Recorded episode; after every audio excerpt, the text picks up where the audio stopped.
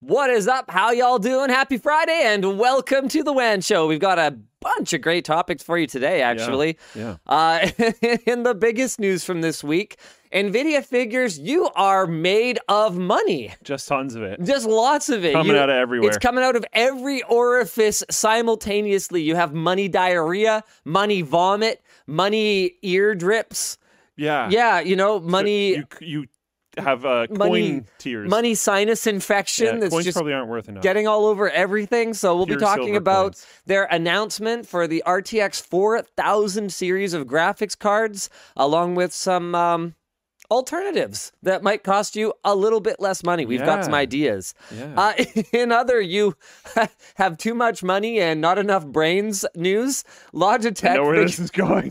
Logitech just launched the uh, what is this stupid thing called? The G Cloud gaming handheld. I have. I think, at least a single use case for it. So we'll talk about that later. I will fight you. Uh, yeah, I'm ready. I will fight you. I don't care how magnificent your hair looks. I will fight you. I spent an actually significant amount of time trying to find a way to make this work. All right, what else we got? We have uh, something that's kind of interesting for us, which is YouTube adding shorts views to their partner program. That's actually a big deal if you view anything on YouTube. Like We for the talk about why. industry. Yes. Yep. Um, and hmm, where do I go from here? There's a couple different options. What? Not I LTT think- on Espanol? Sure. Yeah. Let's do it. Yeah. I know nothing about this. But I mean, it's there's all the cool. Twitch drama, I guess. Yeah. It was like that, or do I talk about video game dunkey, which we're gonna talk about. All right, let's roll the intro. We're gonna talk about a lot of stuff. yeah, okay? it's gonna be good. You'll yeah. like it. Yeah. Yeah.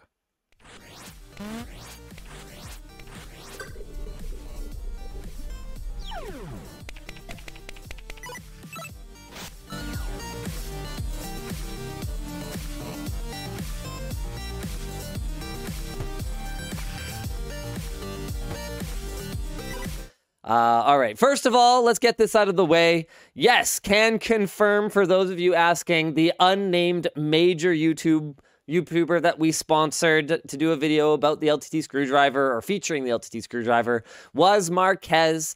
I actually ran into him at a summit um, over the last couple of days. It's over now, so I guess I can say that it took place.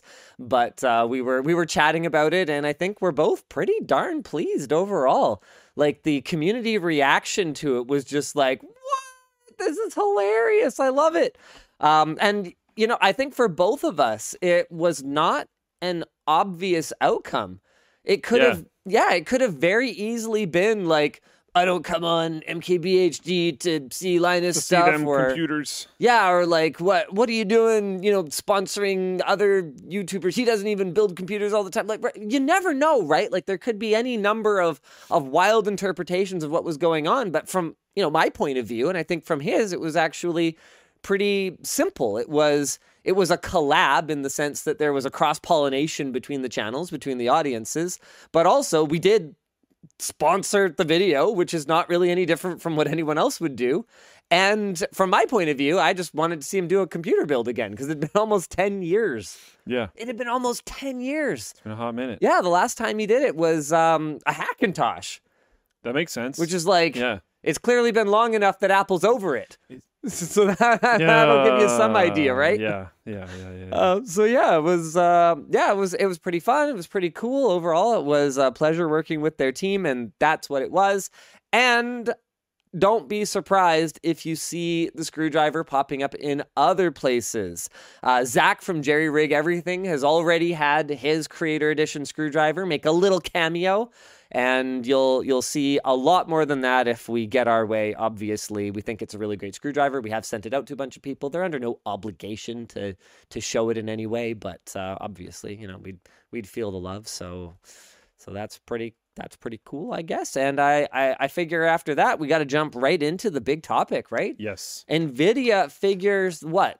You guys have a lot of money. You should buy more merch, I guess. well, let's talk. ab- Let's money. talk about this, right? Because what is the rationale here? Okay, so so okay, let's role play. Okay, uh, I'm going to be NVIDIA CEO Jensen Huang. Okay, Oh, wow. and you're going you to be are a, fantastically wealthy. you're going to be a gamer. You have a beautiful kitchen.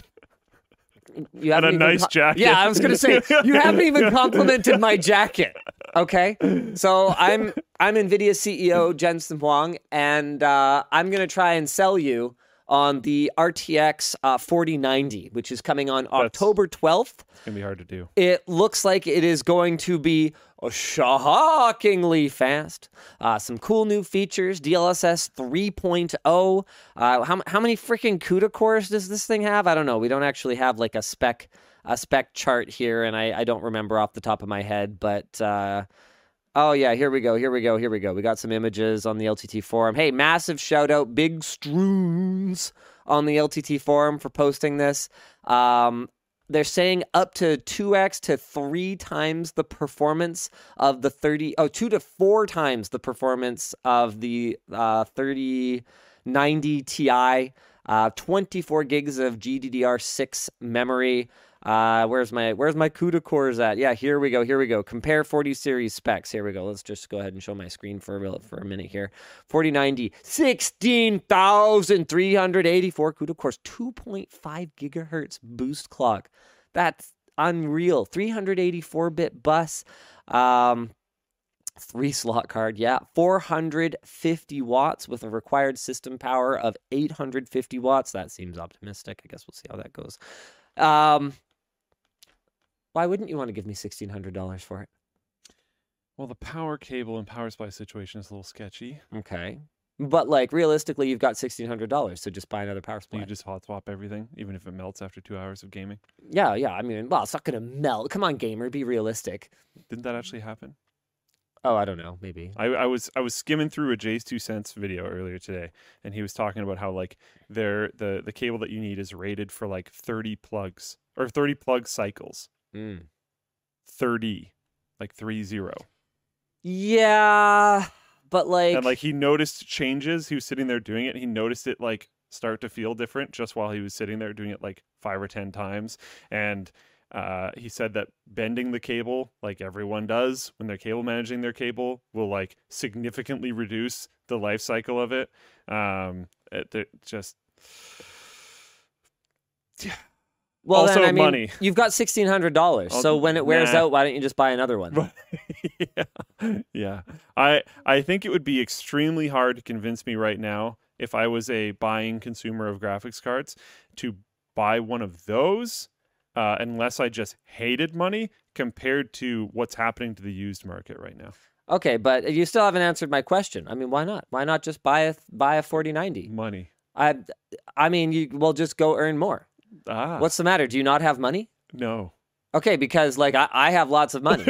so why don't you have lots of money? We should we should uh you should you should look into an incubator program. An incubator program. Yeah, so so just to be clear, guys, we're role playing. Yes. I'm Nvidia CEO Jensen Huang, Yeah. and Luke is a gamer. Yeah. Um, I should look into an incubator program, right? But Yeah. I'm not the one who needs to figure out how to make more money. Yeah, yeah, yeah. You're the one who needs to make more money. Yeah, so yeah. So you should start an incubator program okay, for so other people. look, look, look, look, look, look, look. Okay, yeah, yeah. shut up. None of that is my problem. Yeah. I have 4090s to sell. Yeah, Okay, yeah, yeah. I've booked all this allocation with TSMC. Well, you screwed over EVGA. No, no, no. so- See, I don't want to talk so about any some, of that. There's some question marks about. No, I've got I've got these sell them No. I've got these 4090s to sell, okay?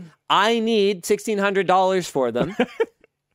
so you got to do your part. I did my part. I, I built go the get a new job. 4090. I gotta get another job. Yeah, so I, I feel like that's the least that you could do. the least that you could do. What a what a fantastic way to send it off. Um, Okay, Yeah, so in all seriousness, people are gonna buy them, like and what's the what's the rationale here though? Like it was this was okay, was the He design of these cards done during, you know, pandemic era pricing when they when they didn't think that, that when they thought they could just spend spend spend is it a, is it a super expensive board? What what's the justification here? Help me. they may have commit to certain things during pandemic era stuff, but most of these designs happen way further out than that, right? Um, Um, ah man, you can be finalizing the board design in the like months leading up yeah, to launch. like yeah? there could have been some changes, but I think the like the main goal would have already been established. Um, he he does say that chip prices going down is a quote unquote story of the past as wafer costs have increased and Moore's law dies, which I think is extremely convenient if you are a big fan of leather jackets and an excessively expensive kitchen. Yeah, and the other the other issue with that is that we kind of experienced that with the 30 series, right? Where they went way up in price as uh, as their as the chip shortage Chip went on. Real and big. and you know what? It's not like we didn't see news of of chip fabs like TSMC saying, "Hey, yeah, pricing is going up." That that did happen, and it's not like that has unhappened necessarily. Yeah. But the issue is that the actual like sand, the actual GPU itself is a fraction of the total cost of the board. So even if it went up 25% or even if it went up by double, that doesn't necessarily mean that a top tier GPU should cost this much more than it did last time around. And honestly, for the alleged, obviously we haven't tested it yet, but for the uh, announced performance of the RTX 4090, um, it's not it's not that far off as long as you accept the premise that the performance per dollar isn't going to change. Right. If it is that much faster than a 3090 Ti, okay, fair enough. I guess it's not that outlandish. Where we really start to run into trouble is as we make our way down to the 4080 and the um, 4080 12 gig, which is, as far as I can tell, not a 4080 or even necessarily a 70 class card at all. And I remember us talking about this back when NVIDIA launched. I think the first time they pulled this move was with the 680. So you guys will have to go way, way, back. way back in Yeah. time with us. Uh, what was the code name of that GPU? Uh, GTX 680 GPU uh, code name. So that would have been Maxwell. Was that Maxwell? Uh, I can't even. Kepler. Okay.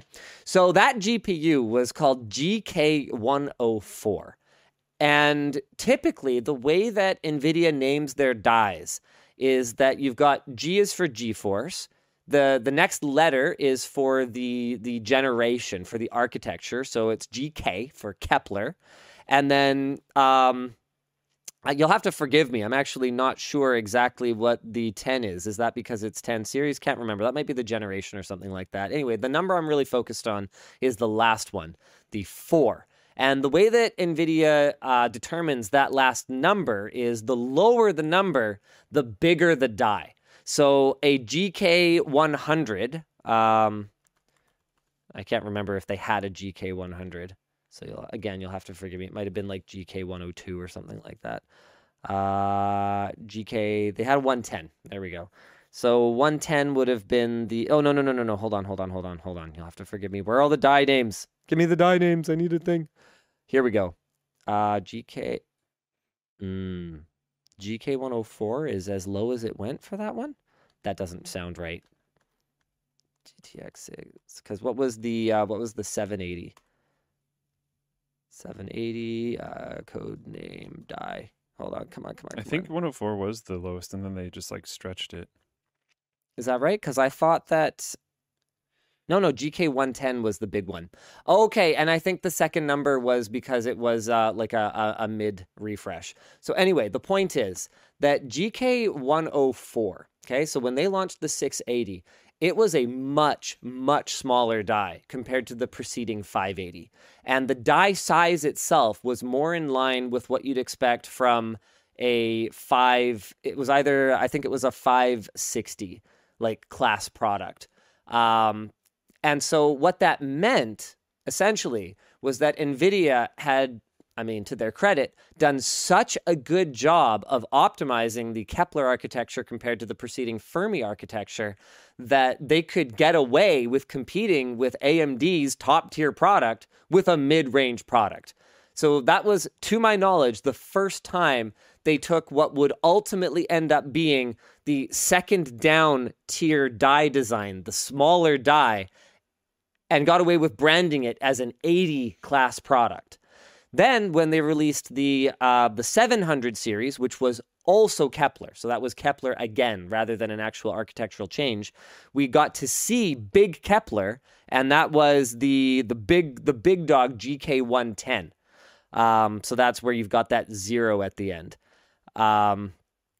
it looks like the numbers are not always that straightforward. So uh, G, oh, oh my goodness. Okay, I'm not. No, I'm not even gonna. I'm not even gonna dig into any of this. So there was a 208, if I recall correctly. That was like when they did the. Um, I don't know. There was another thing. Doesn't matter. The point is, the lower these numbers, typically the bigger the die. So what we can see here is that when we look at the die code names for the 4000 series, and when we look at the um, the memory bus width, not only is the 40 is the 80 class getting a step down design with only a 256 bit bus, but the 480 12 gig is actually getting a wimpy 192 bit bus. Um, so, what that seems to suggest is that NVIDIA, aside from not using like a 70, 80 class die for this supposedly 80 class product, 60%. is actually using like a 60 product class die. Um, so we're getting like a, a much, much, much smaller die. And so the reason that I'm so focused on die size is that that tends to be generation by generation what determines the relative cost because that's what you're paying for. So you got your wafer, which is about like yay big, and then the cost per wafer is some cost with all the processes that you have to apply to it in order to turn it into finished chips. Then you slice it up at the end and whichever whichever individual chips do not have egregious problems with them turn into finished products right? So if you if there is a problem on the wafer uh, wherever the problem is whatever die that problem sits within is is ruined. And so your yields are going to be i mean almost nobody actually discusses yields but they'll be somewhere between 0 and a 100% and they'll never be 100% because good luck with that. And they'll never be 0 because that wouldn't be a viable product because you wouldn't be able to actually make any of them. So within that wafer which has some cost you can either slice it up into a few big chips which also increases the chances of each of those having some kind of error or problem. Or you can slice it up into many small chips, and those are your more budget oriented products. And if there's errors, they're more contained. Yeah. And so you are going to see wafer costs continue to rise. But even then, what we've seen so far is that that increase in wafer cost has not necessarily resulted in uh, in, a, in an increase of fifty percent or or a doubling uh, generation over generation of cost. And you need only look as far as like Intel's you know whatever their whatever their their top tier consumer chip is year after year after year these die sizes have not gotten much much smaller and their prices have not gotten much much higher. They've tended to go up by you know 5 to 10% uh, generation by generation not in the same kinds of leaps that nvidia seems to be targeting here. Um so i think that aside from just being mad about it though what can we do is the question. Nothing. well there's a couple of things. You can not buy it. Okay, that's one. Um, and we've seen, based on what's happened with 30 series, oh, yeah, right. So it comes back to the whole thing that happened with 30 series. Clearly, what drove the increase in price was demand, Excessive demand. not the cost of building it. I think we can all see that very clearly now. Um, And I, I want people to make sure that they don't forget that while uh, retailer pricing and scalper pricing was going up, MSRP was also going up behind it. yep. So these like, oh, compared to previous MSRP, it's like, yeah, compared to which one? Because this product had MSR creep over time. Yes. So I'm comparing to the launch MSRP of the 30 Okay. series, which NVIDIA clearly felt was sustainable. TSMC did hike wafer rates during the, the silicon shortage, which was real and is still real.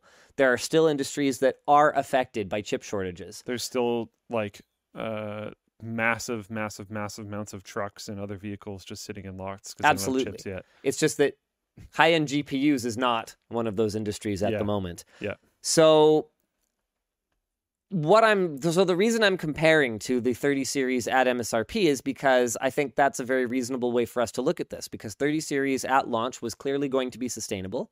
And while prices have clearly risen Nvidia can clearly sell them at their original MSRP which is what they're doing now. Um, I doubt they're taking a loss on them. I suspect that they simply aren't making as much margin on Yeah. them. But Nvidia is a public company, so we'll see soon enough if they actually had to write down this inventory or not. And I think that with enough pressure from either competition or from consumers, that we will not have to put up with this for an entire generation. But, or I'd like to think that. I I, I suspect I'm going to time and time wrong. again that consumers have no spine and will buy anything that is offered to them. So I don't think that's actually going to put much pressure on it at all. The only thing that might put pressure there is if it is actually just bad because people will drop whatever. Like you're, ne- I don't think we're ever going to be able to pull everyone together and be like, "Don't buy it because pricing is bad and we need to like hold out. We need to, you know, put a boycott on it." I don't think that'll function at all. Um, but if it's if it's just not a good idea, if it's just a bad deal, whatever, maybe less people will buy it. But seeing how video cards go, uh, I think people are just going to rush out and do it anyways. Now, AMD is announcing RDNA 3 GPUs November 3rd. And I have more hope now that I know the chiplet.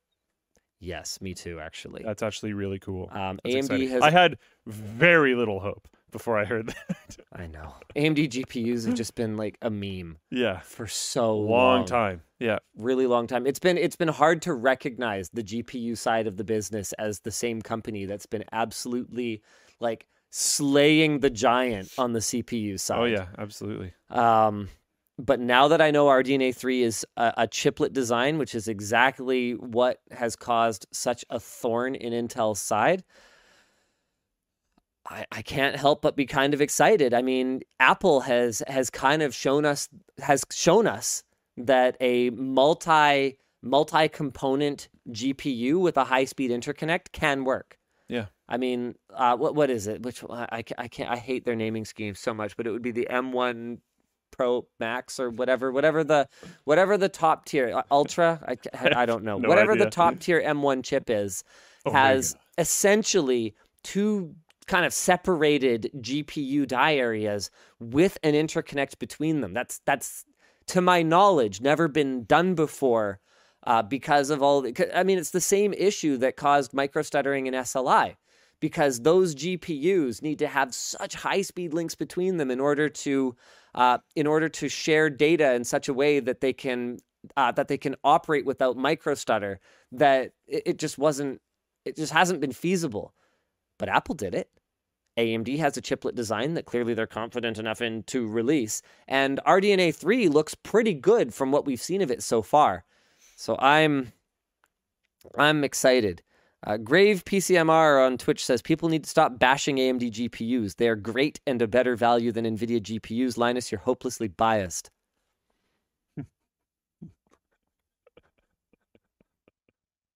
Hold on, let me come back with some great AMD GPUs. One moment, please. Okay, okay, okay. There are some. They exist. They exist. I expect it's not actually a joke. I suspect he might actually bring one back. Um, it's probably going to be really old because we do have like an area of the storage which is actually quite close to us, which is like really old school GPUs. And he's going to have to go back into the vault to pull one of these out. He might have to dust it off a little bit. I hope we have a brush. Um, but, you know, 290 and 290X. Yeah, yeah, yeah, yeah, yeah, yeah, yeah. Featured in Scrapyard Wars. Maybe those will come up. We'll see. Um, other things to talk about. I think he's going to want to be here for pretty much everything. Um, and I don't think I have enough time to talk about Video Game Dunkey and his Big Mode publisher. Uh, but we'll talk about that later. Do you want a question, Luke? I have one for you. Sure, let's do it. Last week you shared that you are scuba certified. Yeah. Have you been anywhere cool or have Yes. plans to go anywhere cool? That's from Anon. Sure. Um, I've been to a few places. My favorite one was uh, Green Island in Taiwan, which it's going to have a different name if you can speak uh, Taiwanese, I guess. But I know it as Green Island. The diving there was absolutely fantastic. Really, really awesome. There's one place uh, we went. I don't remember how deep it was. I'm sorry. It's been it's been a few years because we haven't been able to travel. Um, but I, I used to go to Taiwan every year. But yeah, it, it, the dive brought us through two opposing currents. So as we were going down, there's one current that went this way, and then there's another current that this went this way, and then there was a valley between two like underwater mountain things, and there was reef everywhere and tons of fish, and it was it was absolutely beautiful. Loved it. All right. Oh, I yeah. Okay. Okay. No one saw those because those all went to went to mining. Let us not forget. Let us not forget the truly amazing best-selling product that was. Oh man. The uh, Radeon Vega 64 water-cooled edition. It wasn't even vaporware at all. Yeah, this product definitely actually existed. I remember I remember a whole thing where I was like, I, I was like, yeah, you know, we've been using a lot of like NVIDIA GPUs in our builds lately, and I, I went on Newegg like like mid life cycle for this product, and I was like, oh yeah, like what's their what's their like pricing like? Has it settled in a little bit since launch when it wasn't competitive at all?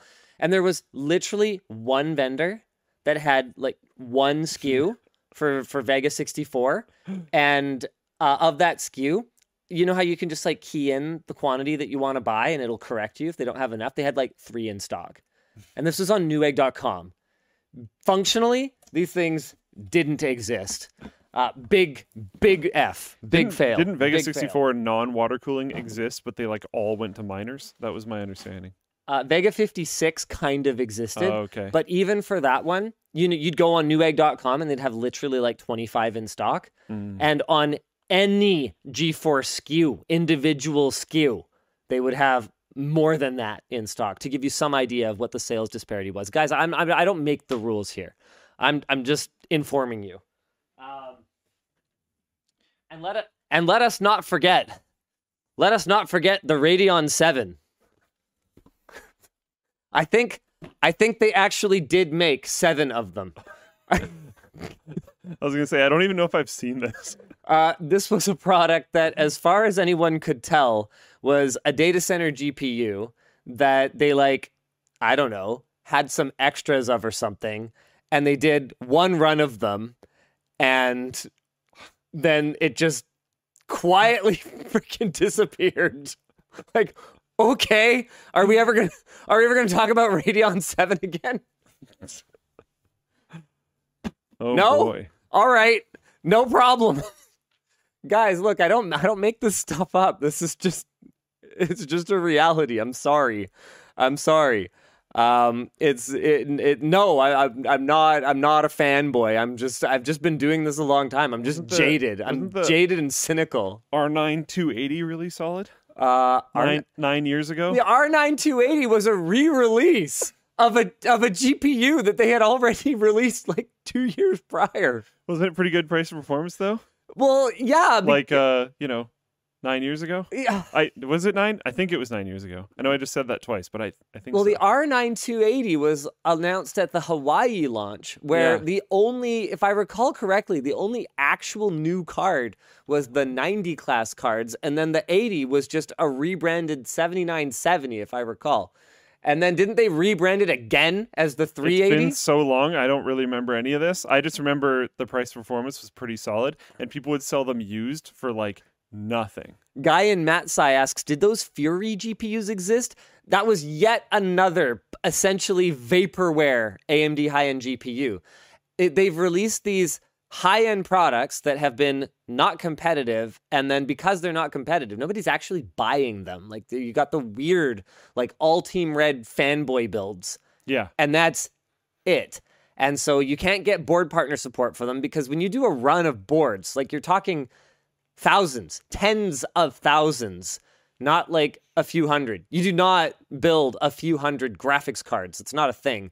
So it just and why and why would you why would you go and buy thousands of something that you know is obsolete before you even build it other than to just do a favor for AMD? Um, there are exceptions. Yeah, 5700 XT. Yeah, strong card. Polaris. Yeah, Polaris was solid. Uh, it's so funny to hear people talking about RX 580. RX 580 is RX 570. Or uh, 480, excuse me. Um, 470 is 480 and uh, 570. 470 is 570 and 480 is 580. They're they're essentially the same thing. It's like it's like a firmware update. Uh, can says a 7970 mined me 15 bitcoins 10 years ago. So Hey, hey, did you trade those for a pizza, or did you actually hold on to them? uh, Linus is just focusing on the high end, which they've not done much with in the last few years. Yeah, because they couldn't. You don't think they wanted to? Everyone likes selling high-end GPUs. It's a good time. I think the main ones that we've been talking about today have been uh 480 sorry, 4080, 4070, 4090. So we're talking about high end cards. Yeah, of course we're talking about high-end cards. Um, but yeah, so I, I forget why I was talking about AMD. Oh yeah, right, because I'm actually hopeful for RDNA 3. Yeah, me too. I'm excited. Uh, it seems like over the last couple of years, they've really settled down in terms of their driver development. Uh, I still, I really need to try it. I haven't tried it yet, but apparently their hardware encoding has gotten a lot better, which is I've a heard this big as one well. for me. Like AMD and NVIDIA, AMD could be 10% better price to performance than NVIDIA. And if they don't have good hardware H.264 encoding, or I mean, failing that, AV1 is fine. Well, until OBS supports AV1, I guess I don't care. But until they have solid hardware encoding, I'm just, I, I, I'm not going to do it because on the occasion that I do stream, I'm not going to want to suck up CPU cycles. Um, but if they have it, man, like What do you stream? I'm excited for a viable alternative. What do you stream? I've streamed Beat Saber. Yeah, is that hard I to stream? Beat Saber. Well, yeah, you don't want to suck up CPU cycles when you're in VR. Yeah. it matters more than you'd think because if I get a stutter, I get sick. That's fair enough. Okay. For real. And Anno's actually can be actually be pretty heavy once you're far into games. yeah, exactly. Yeah. Um, all right. So the discussion OBS already supports AV1 encoding. I didn't actually know that. Sorry? Uh, someone in chat said OBS already supports AV1 encoding. Really? Since OBS 28? Oh, well, that's exciting. I didn't know that. But that leads us perfectly into our discussion question here. So the big winner, this is, I it's in here as like a question. I added this. In my opinion, Intel. Because what it looks like is if we look at last gen games, because the the two to four x faster, well, that's for next gen games with like DLSS three and And stuff. NVIDIA does this every single launch. Get used Yeah. to it. So when they say last gen games, we're expecting only one and a half to 1.6 times faster, which means that your price per FPS looks like it's actually not really changing that much.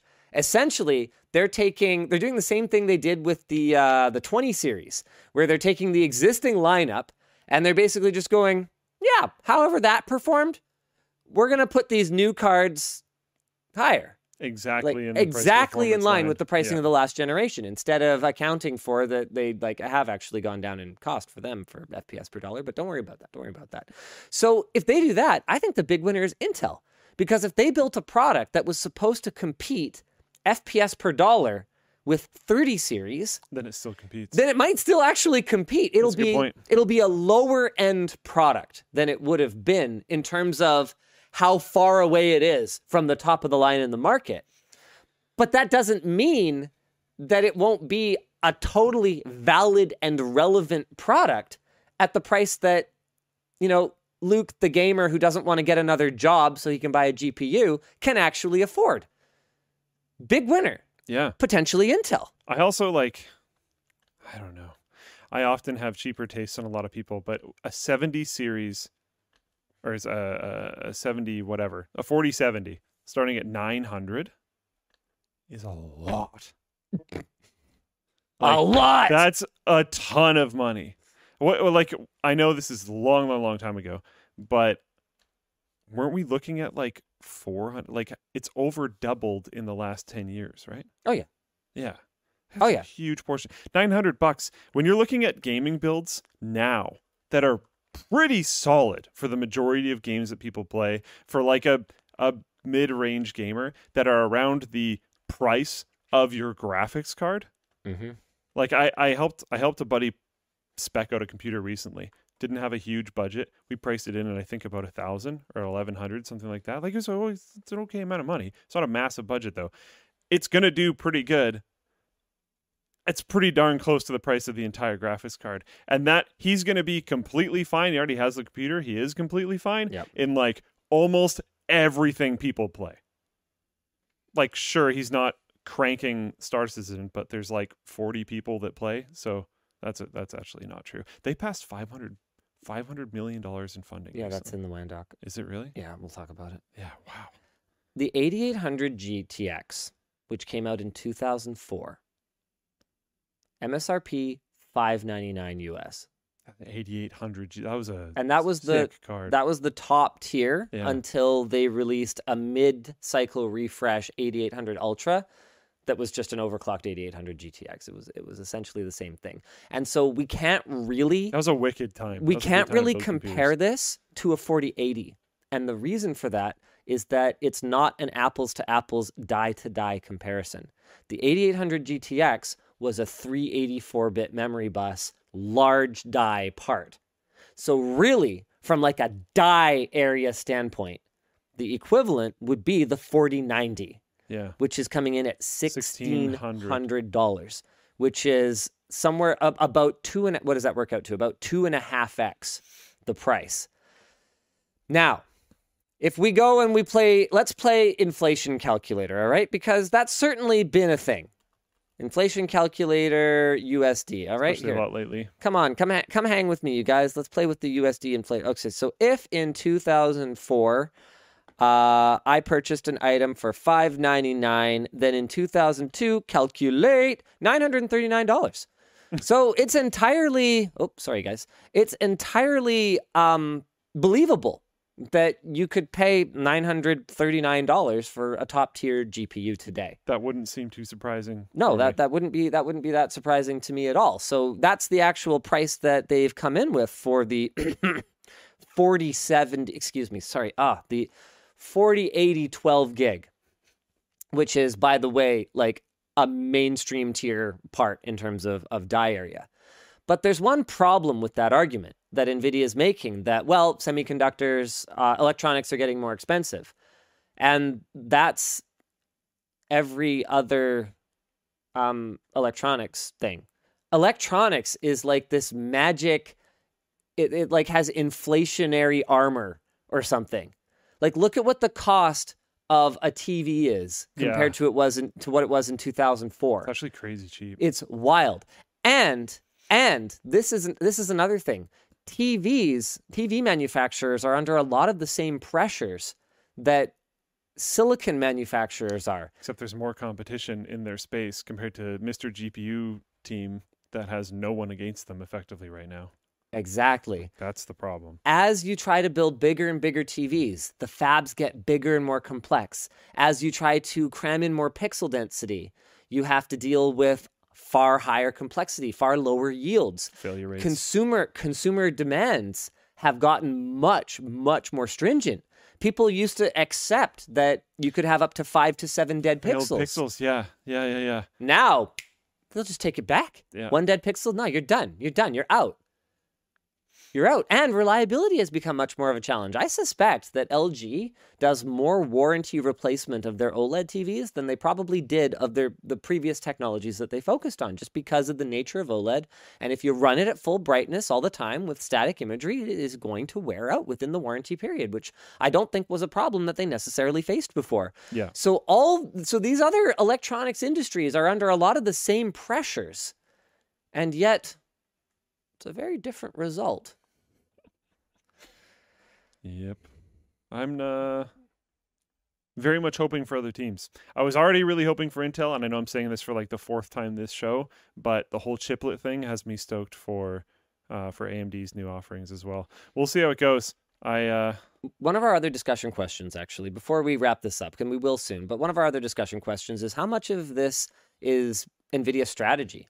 How much of this is higher pricing so that they can just get rid of the of the rumored enormous stockpile of 30 series cards that they have sitting there because they overproduced for a mining boom that busted. so like making it not an improvement in price performance is Strategic. yeah. Because they actually do not want you to buy 40 series. Sitting on inventory is expensive. Yeah, so this way they don't have to mark down their 30 series as much unless AMD sees a moment of weakness Drop something big. and decides to They've done the it before. They've done it before. I'd like to see it. That'd here's, be sweet. So here's my idea. I think that following just our, you know, vanilla review of the RTX 4000 or whatever when that comes out, following that, I kind of want to do a deeper dive into RTX 4000 versus RTX 3000 plus ARC. as a dedicated AV1 encoding coprocessor. And specifically, I would want to look at it from like a streaming standpoint. Yeah. Yeah, I think you'd have to. I think that would be that would be sick. That'd be sweet. I, I have always loved mixed team GPU setups. I remember way back in the day, you did some video in the house about running AMD and NVIDIA cards I had together. SLI and yeah, Crossfire yeah, yeah, yeah. in the same computer. like that was cool. that was so Little- stupid. Ridiculous, but it was cool that it like functioned. Yeah, it was it was pretty dumb. So the idea was that depending on whether the game was better optimized for Nvidia or for AMD, you could swi- switch which primary GPU your monitor was plugged into. Get the best of all worlds. Oh, by the way, I hope your GPUs don't need to breathe Yeah. because they're all a solid brick installed in your PCIe slots. I'm pretty sure we didn't water cool it, so very cool. Um, but yeah, I don't know. Hopefully, the GPU world gets turned on its head because it's been pretty frustrating for a while now. CPU was frustrating for a longer period of time and then got solved. Yeah. Maybe AMD can solve it again. I'd like to see it solved.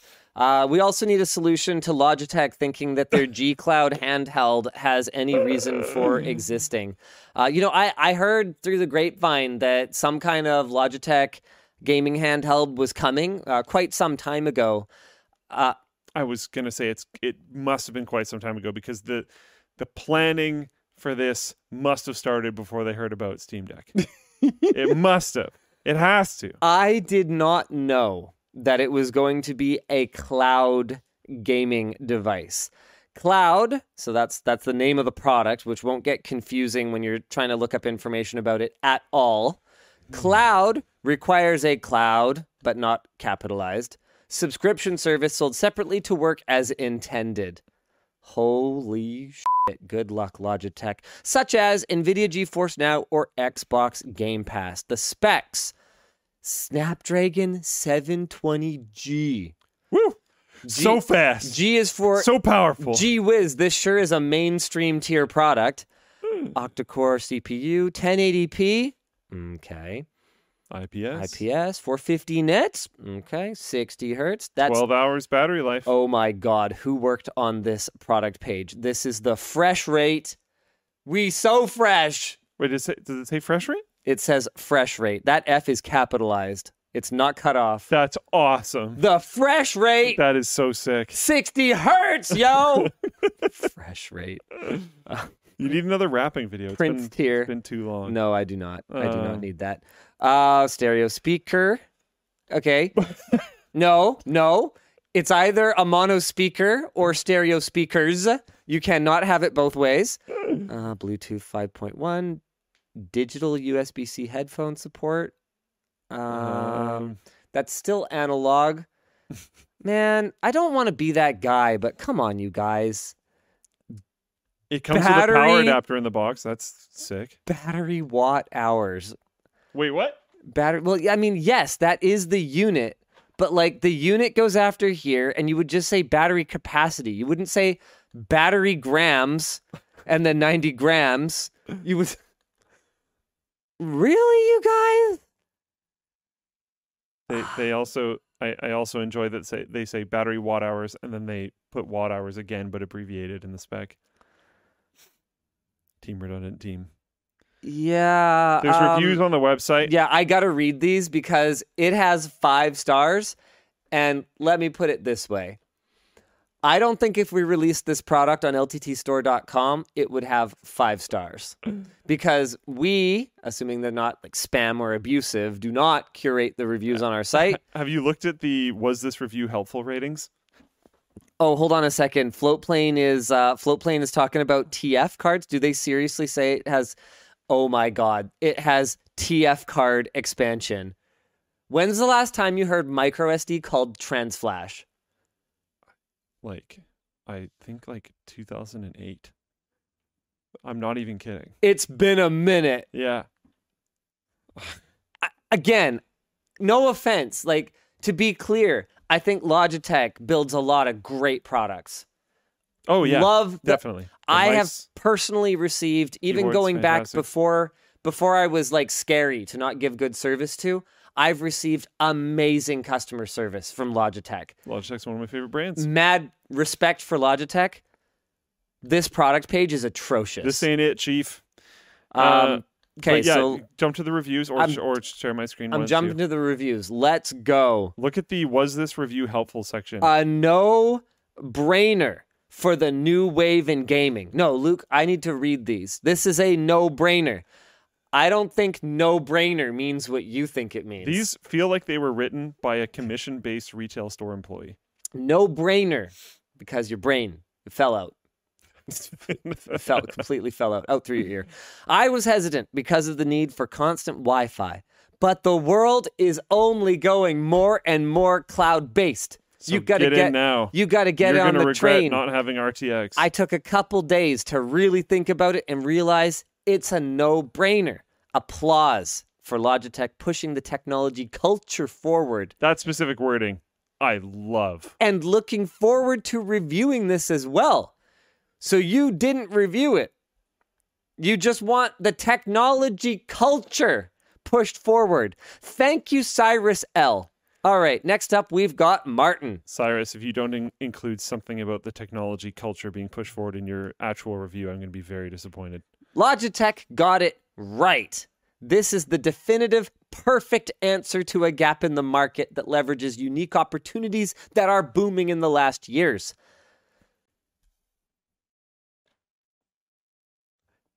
No idea. Handheld PC companions and cloud gaming. Incredible offering from Logitech to surf on that product line seems with a perfect answer. Looking forward to see how it has actually been executed.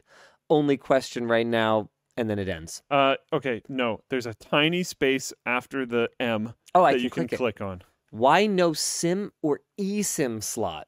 Well, because that would be terrible. And then they answer their own question. Yeah. Oh, but with the huge data consumption of cloud gaming, that would probably destroy your data plan in two days. Yes, that's it. Also, the latency sucks. Like, there's no way you'd So- want to play on mobile. So whatever employee wrote these added an FAQ at the end of one of their reviews, which is good. Dylan S says, I don't know, man. please release in the UK, please. Uh-huh. And Kevin S, this is my personal favorite. It's American made. Yeah. Is no, it? it isn't. Uh, Uh, this device is a great new addition to the world of gaming. is it? It has all the features you could look for in it. Okay, I think we need to examine this wording very closely. It has all the features that you could look for in it. So if you could look for the feature in it, then it has it. I don't know if that's true. And finally, it does, and I quote, everything, Everything right."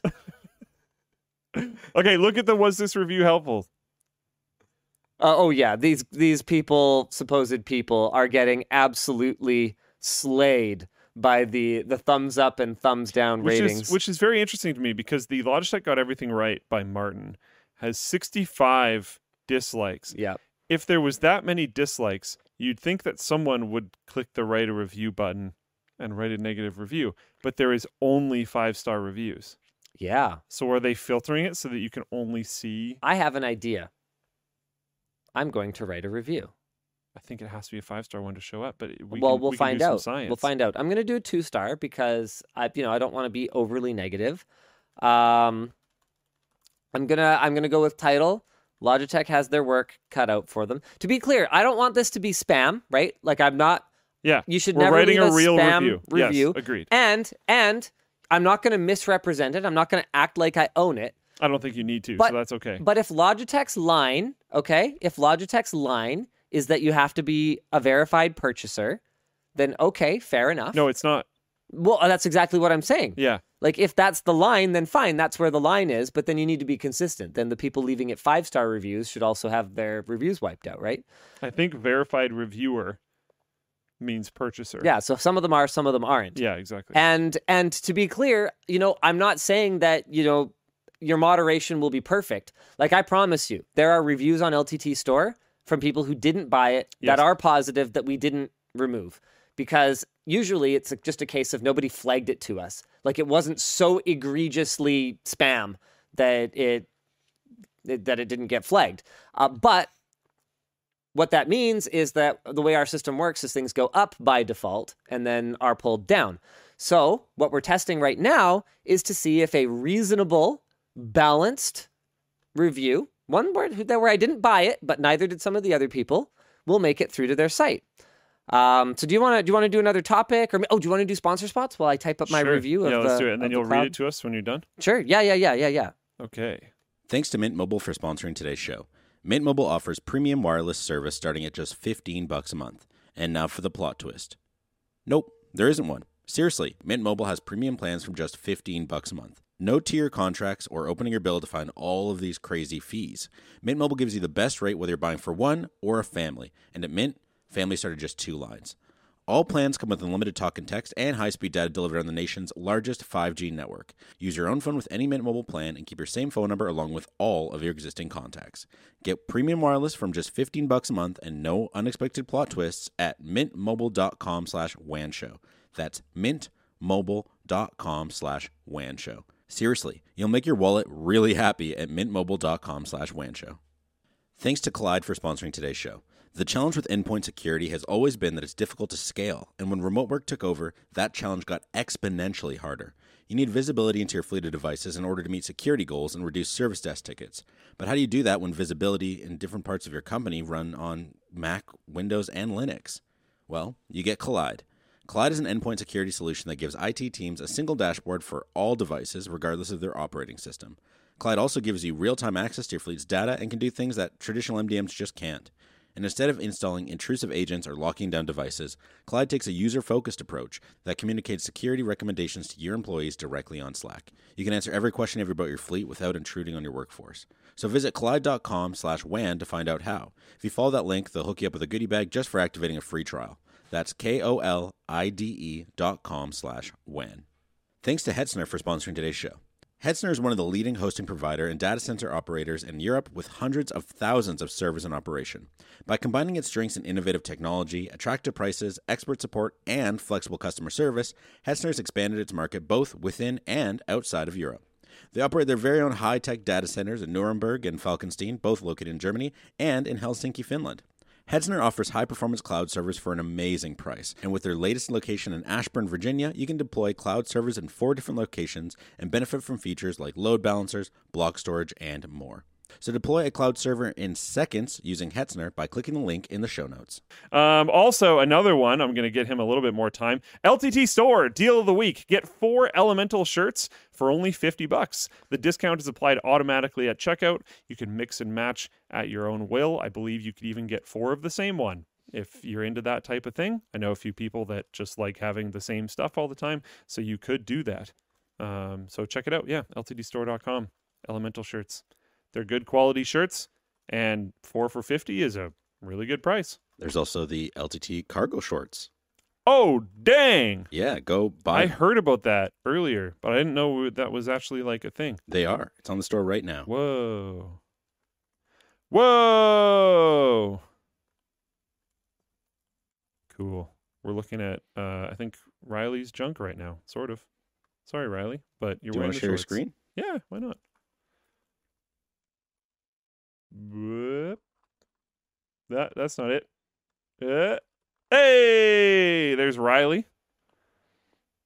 Yeah, I don't Ooh, necessarily know looking what to say about them, but they look good. Uh, oh, there's there's lots of cool things to say about them. Actually, they have magnetic flaps, Oh, that's pretty cool. but they're like like like flat magnets, so they don't like show a lot.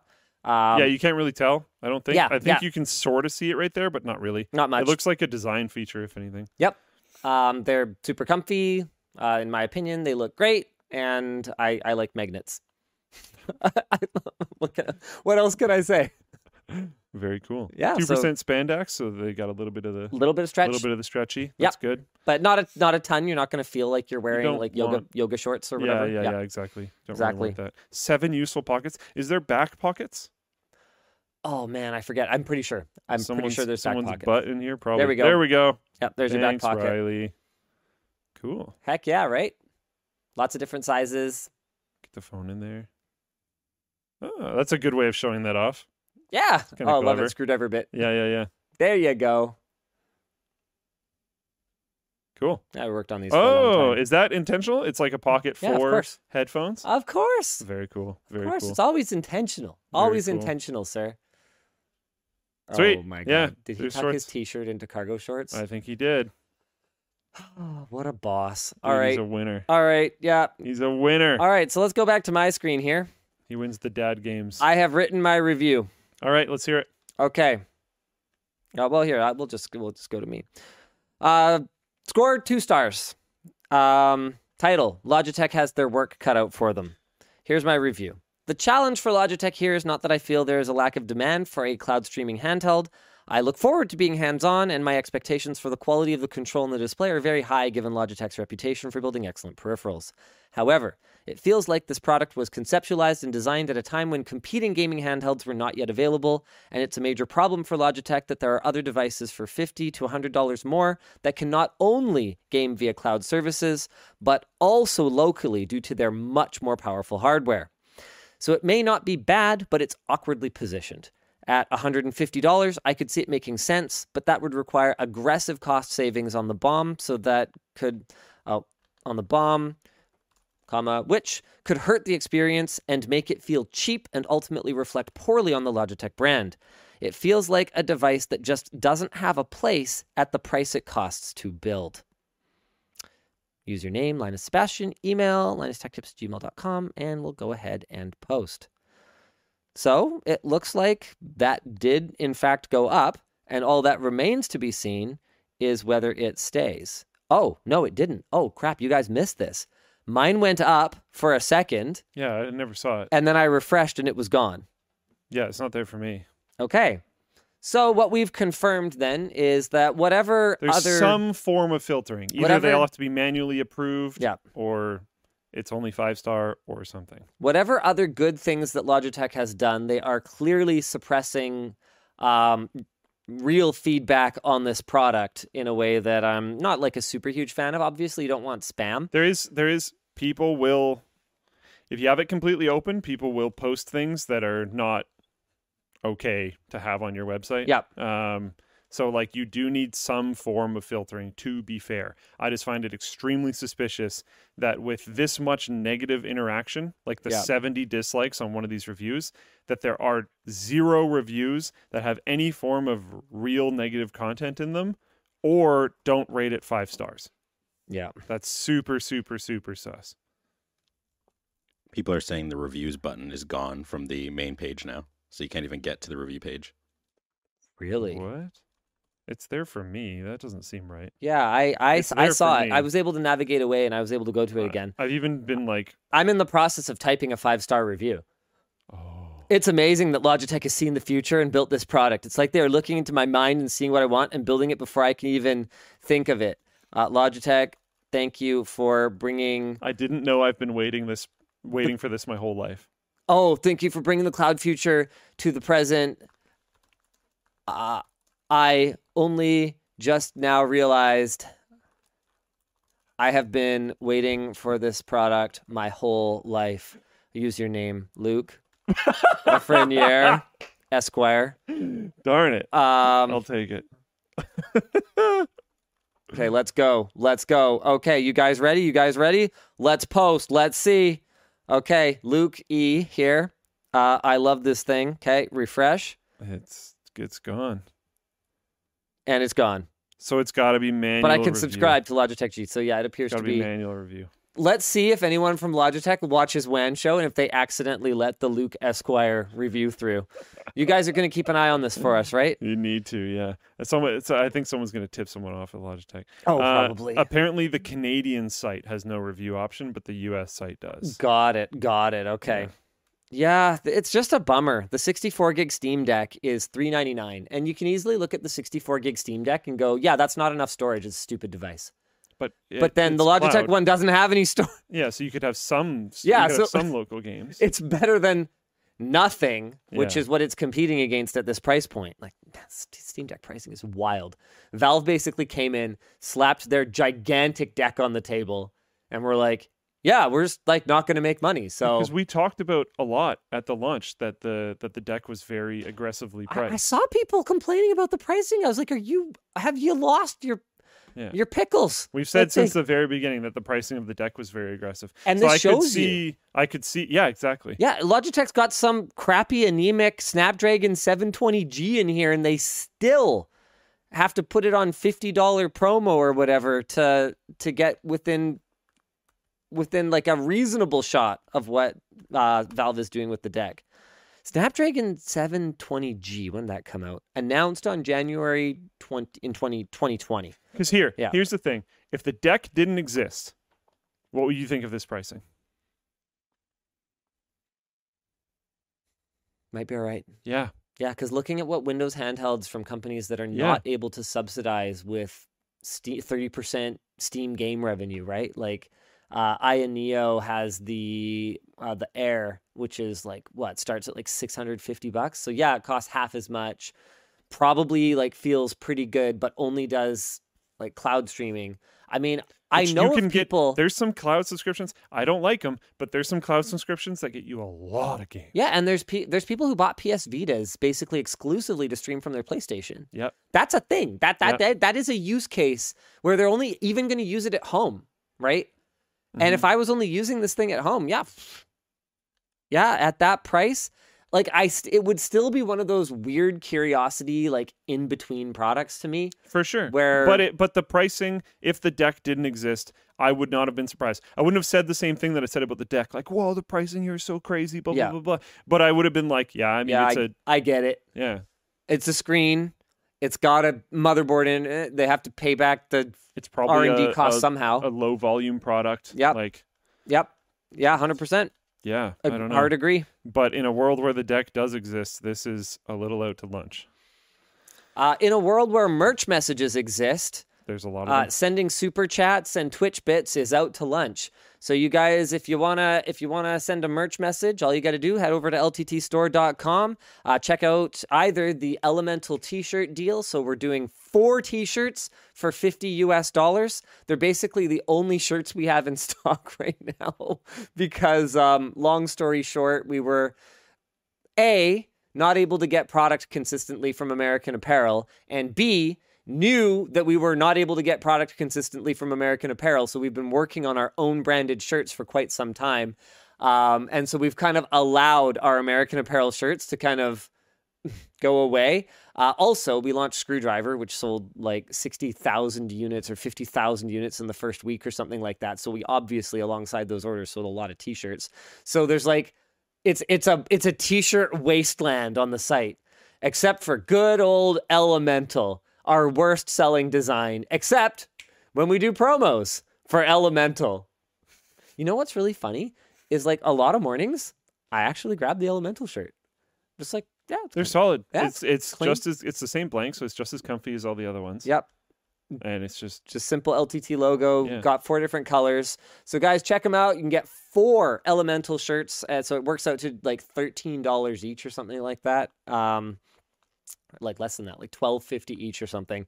And then we also obviously launched cargo shorts. So either your message will show down here if you want to do like a shout out for your mom or your friends, assuming your mom and your friends watch WAN show. I mean, I don't know. my mom does. Yeah, hey, there you Hi, go. mom. Uh, so you can do a shout out or you can uh, uh, ask a simple question, and our producer, Jake Bellavance, can answer. Oh, uh, the producer cam is not pointed at you, Jake.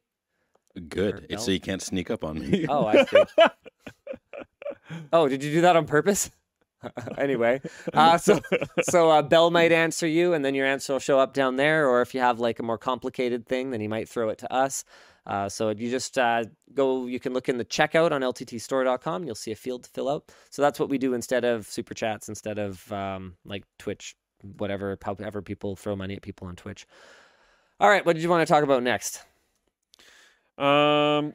Hmm. Oh yeah, and we're gonna we'll we'll answer super chats. Sorry, super chats. Dang it. We'll answer merch messages Wow. at the end of the show. Wow. So people had complained about there being too much merch messages interspersed. I want to know more about this. Linus Tech Tips Espanol. oh, this is so Talk exciting! about it because I, I I heard grapevine stuff about this in the past, but I didn't know this was actually like happening now. Oh yes, So Ed yeah. Has been uh, putting some serious business work into LTT en español. And let's go ahead. I'm sorry, I do not speak Spanish. Oh, I, yeah. I don't even pretend to speak any No. Spanish. So my accent is surely atrocious.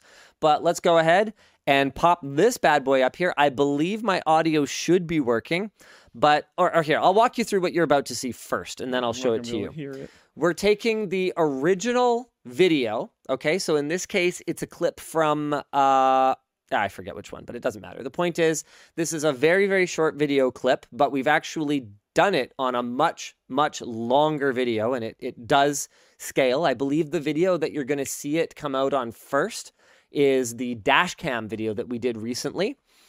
And what it what we're doing is we are using uh, like a like a voice to text service to transcribe the input audio to English. So then we get an English version of the script. Then obviously there needs to be a little bit of cleanup.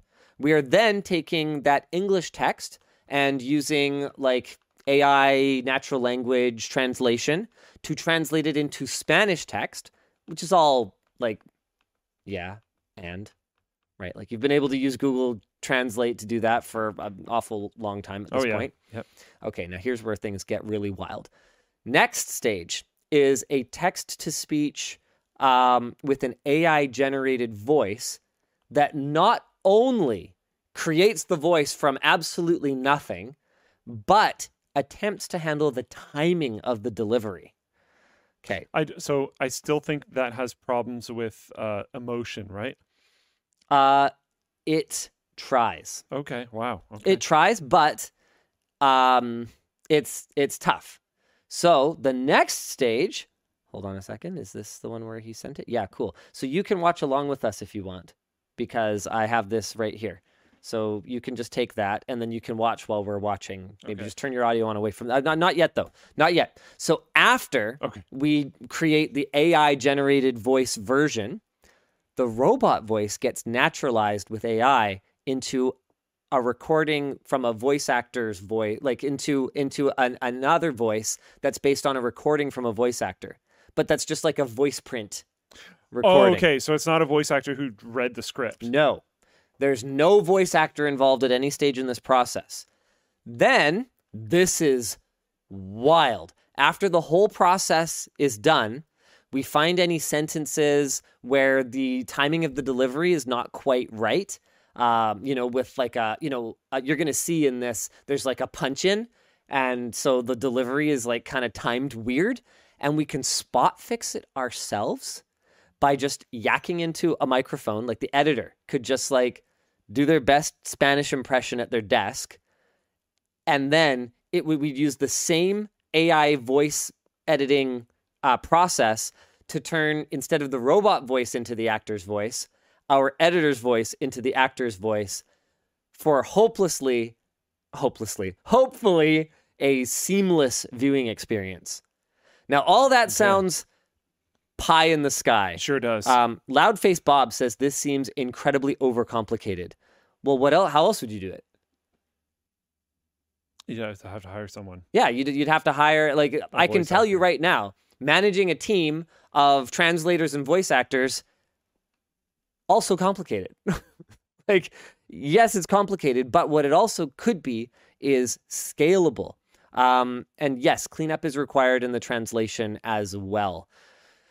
So, this sounds like it's going to be a disaster, says Squidvorb. All right. Um, you guys ready? Yeah. Okay. Uh, hopefully, you guys have my audio here, but you're going to see each step that I just described, one after the other, after the other. Uh, so, ready, Luke? Why don't we press go at the same time here? Uh, do you have audio? Should Uh, double check. That's probably adjusting ringer volume. Oh, no, you're good. Okay. Three, two, one, let's go. Luna por Bochul trae un iPhone 14, estás casi muerto. Un automóvil óvula sin una por Bochul trae un iPhone 14, estás casi. Un automóvil óvula sin una por Bochul trae un iPhone 14, estás casi muerto. Un automóvil óvula Oh, people are saying they can't hear it. trae un iPhone 14, estás Bell, I thought we checked this. Uh, I heard it. Get wrecked, audience. um, Losers. I see, I see levels. So what's the deal with that? I thought we, yeah, We have no can you check the OBS advanced audio properties or whatever and make sure it's actually taking that source? Sorry, guys. I mean, I guess we've kind of spoiled it a bit now. It was supposed to be all impressive and stuff. I want to like talk about it, but I, I need to. I'm gonna not until you guys can see it as well. I know, I know, right? Then we can discuss it together. Yeah, sweet. Should we People do? are saying it was very quiet. Oh, like it was picked up by a mic. Yeah, yeah, that was probably that, That was, was- probably Luke. Yeah. Yeah. No, it, it probably was just picked up. Failing, failing, uh, getting this working properly. I'll just hold that up to the microphone and we'll call it a day. Yeah. Um, Do you want me to read our merch message? sure. Yeah. Why don't we do a merch, merch message while Bell tries to figure out what's going on with that audio source? Uh, hey, Linus and Luke, first time uh, sending a message. It's 3 a.m. in the Netherlands. GPU prices are still high here, but CPUs are fine. 3080s are still over a grand. Why do you think this is, and do you think it'll improve? Uh, I think it is probably for a combination of reasons. It could be old stock that retailers paid that much for and are clinging to hope that they can get recoup their investment on. Retailers all kind of being like, hey, you want to not lower?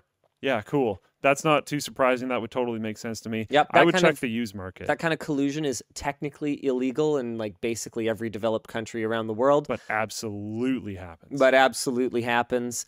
Um, I would say that it's possible that you know, given the, the Netherlands is a relatively small market, it's um, it's possible that the allocations of GPUs just weren't as high in that region, so there's not as much overstock pressure on pricing, just not driving it down. I would say that if I was trying to protect the the profits in my region, I would be doing my utmost to keep additional stock from flooding in. Um, it's also possible that there's not a I don't know, I'm just guessing. It's possible there's not a huge mining community there. So yeah, maybe I was wondering about that too. maybe the secondary market isn't being flooded with GPUs right now like it is in other regions like China and the US. And so again, that's another potential source of pressure on pricing that might not exist there. And those are those are the main reasons that I can that I can think of.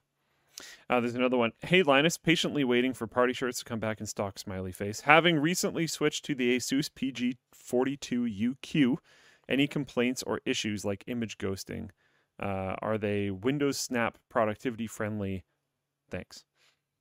All right, well, two parts of that. One is ghosting. Heck no. Uh, it's a really nice display. Really liking it so far. As for Aero Snap, or what is it called now? Windows Snap. Um, Aero Snap's cooler. friendly. I mean, it's an OLED. I haven't owned it long enough to tell you with certainty that it will not burn in in any way along those lines. Um, hopefully, it won't Yeah, really.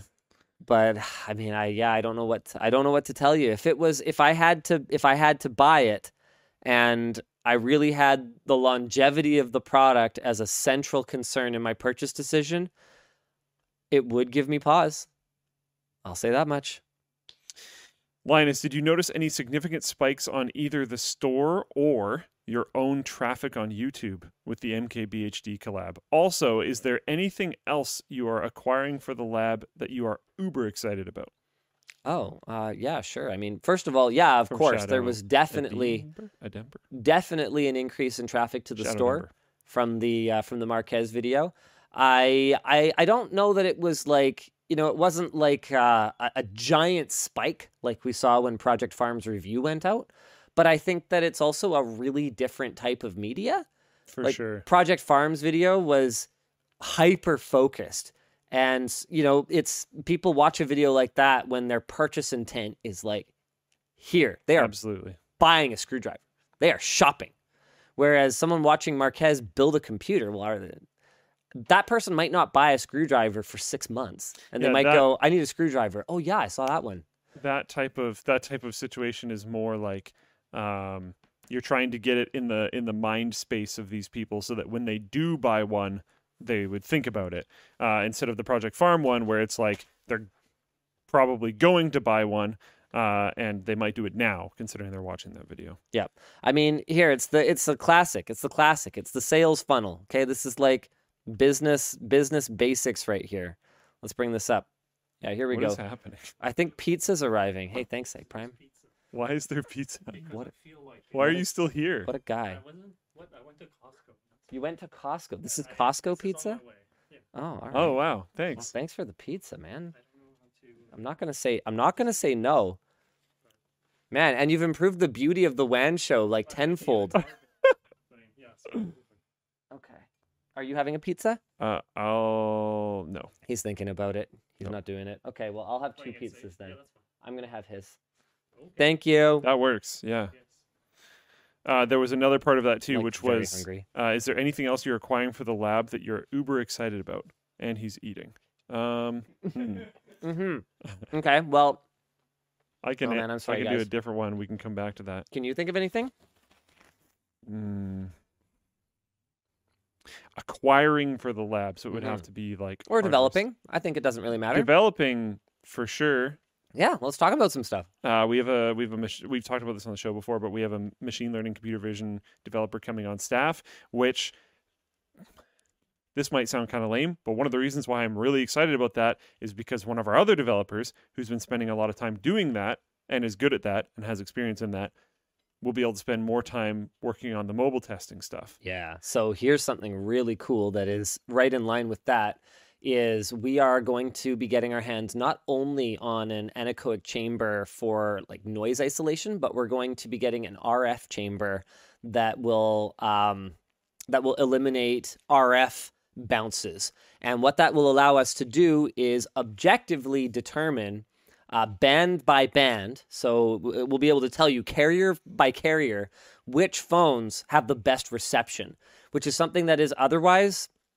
I mean, I think everyone's basically given up on even trying to talk about reception of cell phones in reviews. Yeah. Because unless you have accounts with every carrier in every major city, well, what are you? What do you even? How do you even have that conversation, right? Like, how do you even test it? Then there's so many real world variables.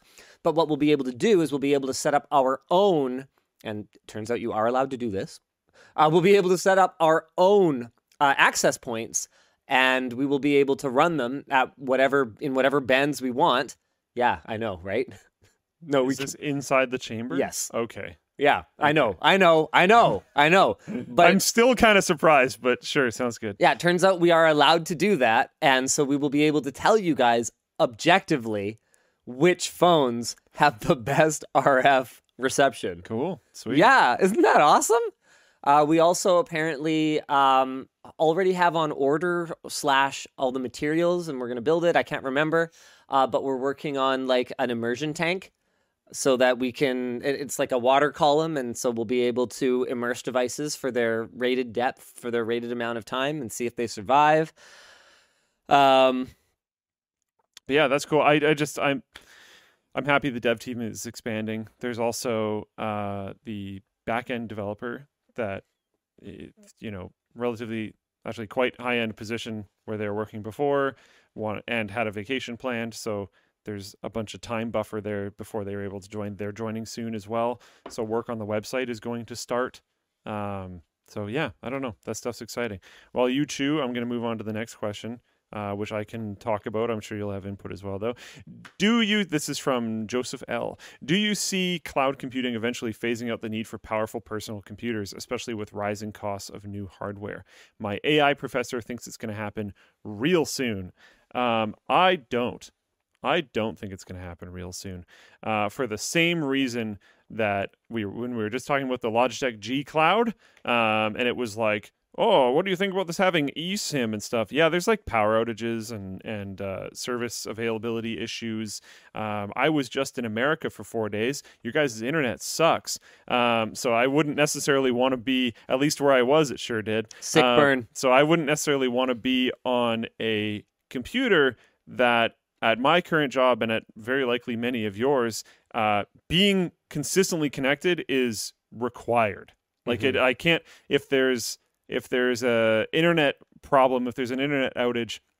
My computer can't just stop working. Like, yeah, I might be limited in what I can do because I don't have the internet, um, but it shouldn't just like end everything. And taking a computer that can that is powerful person you know powerful personal computer is what it said taking that and hotspotting it and limiting what you necessarily maybe maybe you don't listen to streaming music while you're working for that amount of time or something, but you can still function because a lot of it's happening locally is great. And with cloud computing, that's not so much of a thing. Yep. And I mean there's going to be I feel like we're we're headed towards a an increase in awareness of the fact that you just you nothing is permanent anymore. Um very recently Project Cars 2, in fact it might have been today, Project Cars 2 got delisted from Steam. And the reason for Wow. that is not that they don't want to sell the game anymore or not that Steam is just tired of having it on their servers. It's that the licenses for the cars in the game have expired. And I guess it's not selling well enough to justify renewing it and the or or for the developer to go in and tweak all the names and tweak the appearances a little bit and like kind of remove those those assets. And so now it's just gone unless you own it already and there's no way to acquire it anymore Yeah. because it cannot be properly licensed for acquisition um, because there are no physical copies. So you can't buy it secondhand anymore. And I think, you know, if you think about like a, like a workstation where your hardware itself is a subscription service, um, you are at the mercy of forces that you cannot control and in the case of most users do not fully understand to make sure that you have the tools you need to do your job. I mean and especially with okay yes at the high end it's gotten ridiculous but with the affordability of personal hardware at the low to mid range that's what you're competing against that's exactly the problem with the logitech g cloud or So whatever you're going to have it. to make a cloud working station that is so much cheaper than just So having your own computer that it becomes worth it. But having to your own computer subscribe to a system. is so cheap yeah. so it's tough So these lines are going to have a hard time crossing. Um, I don't know. I, I don't personally think your AR AI professor is correct, but uh, now I don't know. hold on. Mm. I think there are industries and there are spaces Oh, it's going to be a thing. where that will happen faster. It's already a thing. Like I don't Yeah. think once we could get it down to like one frame of latency, and if we could get the quality uh, a bit better, I don't see any reason why uh, like a video editing workstation couldn't be cloud based. Then you don't have to deal with updating and stuff.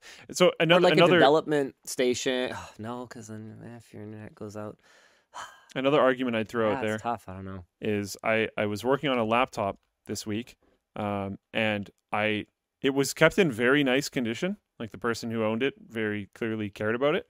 So I didn't actually realize how old it was. There was a there was a little uh, Windows what was it? Windows 7 or Windows 8 sticker on it. Had a 4000 series Intel processor. I didn't even notice because I wasn't gaming on it. All I did was like document browsing, internet browsing, stuff like that. And it was completely fine. You know how much that laptop would cost? Like nothing. Yeah. You can get laptops on eBay for literally like 60 to 70 dollars and you know what the battery life probably not great anymore. But if all you need to do we we actually have a, a video coming up on um, Chrome OS Flex. And so we talk about like how um how tough it is to justify a brand new Chromebook when you can buy an ancient ThinkPad, put Chrome OS Flex on it and let's go. Yeah. Yeah, yeah. Right? I don't know if there's news about the Oh, there is. There is news about this. The framework thing. Yeah, cool, right? Yeah, it's interesting. Not that it would be easy to justify buying a framework laptop with Chrome OS now that you have Chrome OS Flex. Well, we'll get into that in a little bit more detail later. But for now, I wanted to show you guys the sales funnel. This is what I was talking about. Mm. So I feel like Marques's video is up here. Awareness of a company and or its offerings. Um, maybe somewhere in interest in the company and its offerings. Whereas Project Farm is down here. Evaluation of whether the company's offerings satisfy one's needs.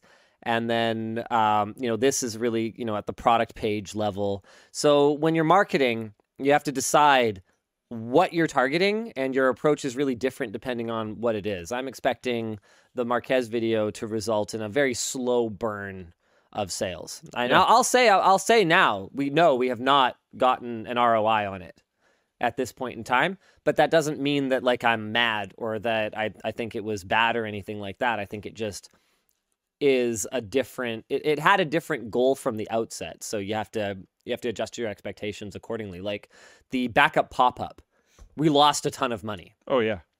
but that wasn't the point the point wasn't to make money the point was to get enough people there that we could get real user reviews. reviews. up on the site so that we could launch sales for pre-orders uh, for, excuse me back orders that's the distinction once we had sold them they're now back orders um, so that we could uh, take back orders for the rest of the inventory that we had coming in um, Bell, are we able to come full circle back around to our uh, Linus Tech Tips on Espanol? Uh, do you think you have the audio figured out? I don't know what's wrong. So maybe it'll work this time. I've checked and rechecked everything and it in theory should work. Okay, well, why don't we why don't we give it another shot here, and uh, we'll see what happens.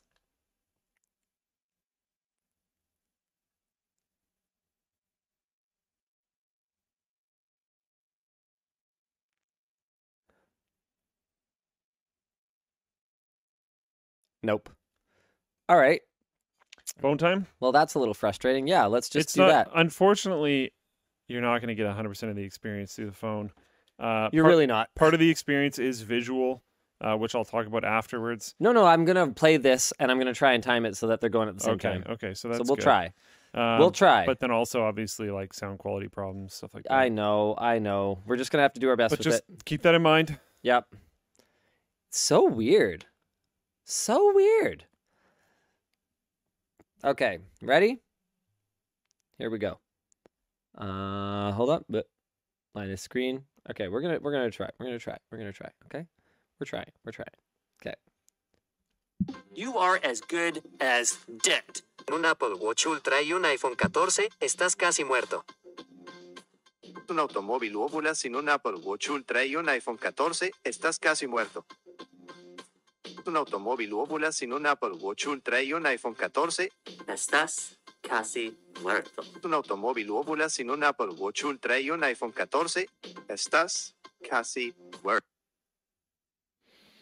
So you guys uh you guys got to see it kind of go through all the different stages and I mean, to be clear, I don't speak Spanish, but we do have someone on the team who does.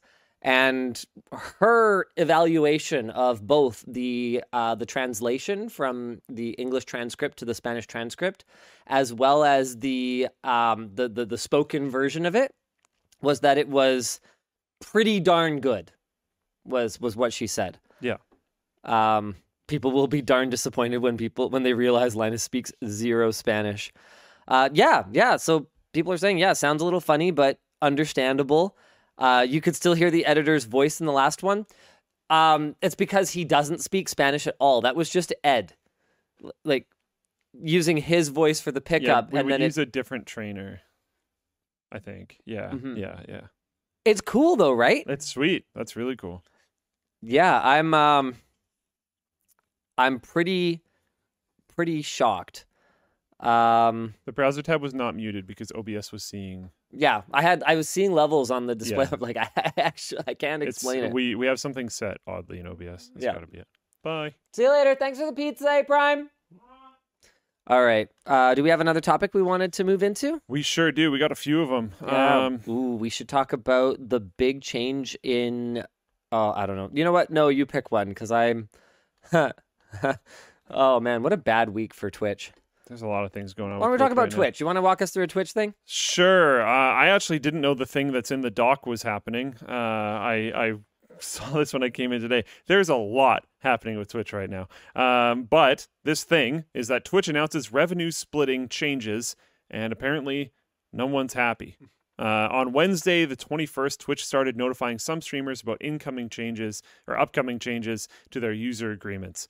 Uh, Twitch uses a baseline revenue share of 50 50 on net revenue from subscriptions. I was just going to say this, but it's in the notes, so I'll just read it from the notes. Behind the scenes, Twitch also offered agreements with premium subscription terms to select larger streamers. A lot of larger streamers, I'm inserting this bit, were on 70 30 for a long time. That's not a new thing, and that's been known, that's been relatively publicly known because of leaks for many years. Um, These premium subscription terms are com- yeah are common knowledge within the streamer community, but there is no framework in place to determine which streamers would be offered these premium terms or when to offer them. That is 100% true. The decision was made over a year ago to stop offering these premium terms Do we have premium terms? Did we ever? for Floatplane. No, for Twitch. No, I. I- Oh. obviously we like get you know the money from Floatplane. Uh, I don't think we did. Okay, yeah, I just wasn't sure. I have no idea though. All I really cared about the contract back in the day was like, what does it not let us do? Which wasn't much, so it was like cool. Um, decision was made over a year ago to stop offering these premium terms. Twitch felt they were not transparent or consistent in awarding them. That's probably true. Uh, streamers already with these terms will keep them, but 70 30 split for the first 100K and a 50 50 split for all revenue generated after 100K. Hmm. Hmm. Oh, Hmm. Seems like streaming is expensive, and Amazon wants Twitch to actually make money for once. And that's going to be hard. not gonna work. Hmm. Interesting. Twitch says 90%, roughly 90% of streamers with premium terms are unaffected because, you know, they don't make over 100K. For the 10% recent bump in advertising revenue share, up from 55%. For what? Up to. For the 10%, okay, I get it. I get it. I read it wrong. For the 10% remaining after that 90%, uh, the recent a recent revenue bump in advertising revenue share up to 55% is a great way for these larger streamers to make up most if not all of that revenue. Uh, great way that's that's inserted from Twitch just to be very clear because no one likes ads. More than 22,000 streamers requested that all streamers be moved to the 70-30 split and pay streamers faster. Uh, it sounds like that's probably 22,000 streamers that didn't already have the 70 30 split. Uh, Twitch responded by making the, in quotes, largest change to payouts in years, and they lowered the payment threshold from $100 to $50. That is actually really intense because there's going to be a really large amount of people that stream in order to make 50 bucks for tax reasons that I'm not going to go into in further detail. Really? Um, Because I'm super curious. Is it something you really can't talk about? if you make money off it, it could technically be a business. Things that show up on it could be used against taxes. Oh, so as long as you get some kind of payout, You have to get some kind of payout. That payout was $100, now it's 50. It's way easier to do. And if you want to be shady about it, you can just pay the 50 in yourself. You're going to get 50% of it back. So it's $25. to be a business. So your gaming computer Yes. business expense. Whatever you show on stream. What if you do more expensive things? Uh, we are not accountants. we are not lawyers. I'm not saying you should do this. We're not. What I'm saying is that it's been done by people. It has not been done by me. Allegedly. Allegedly, it's been done by people. It's like super sketch.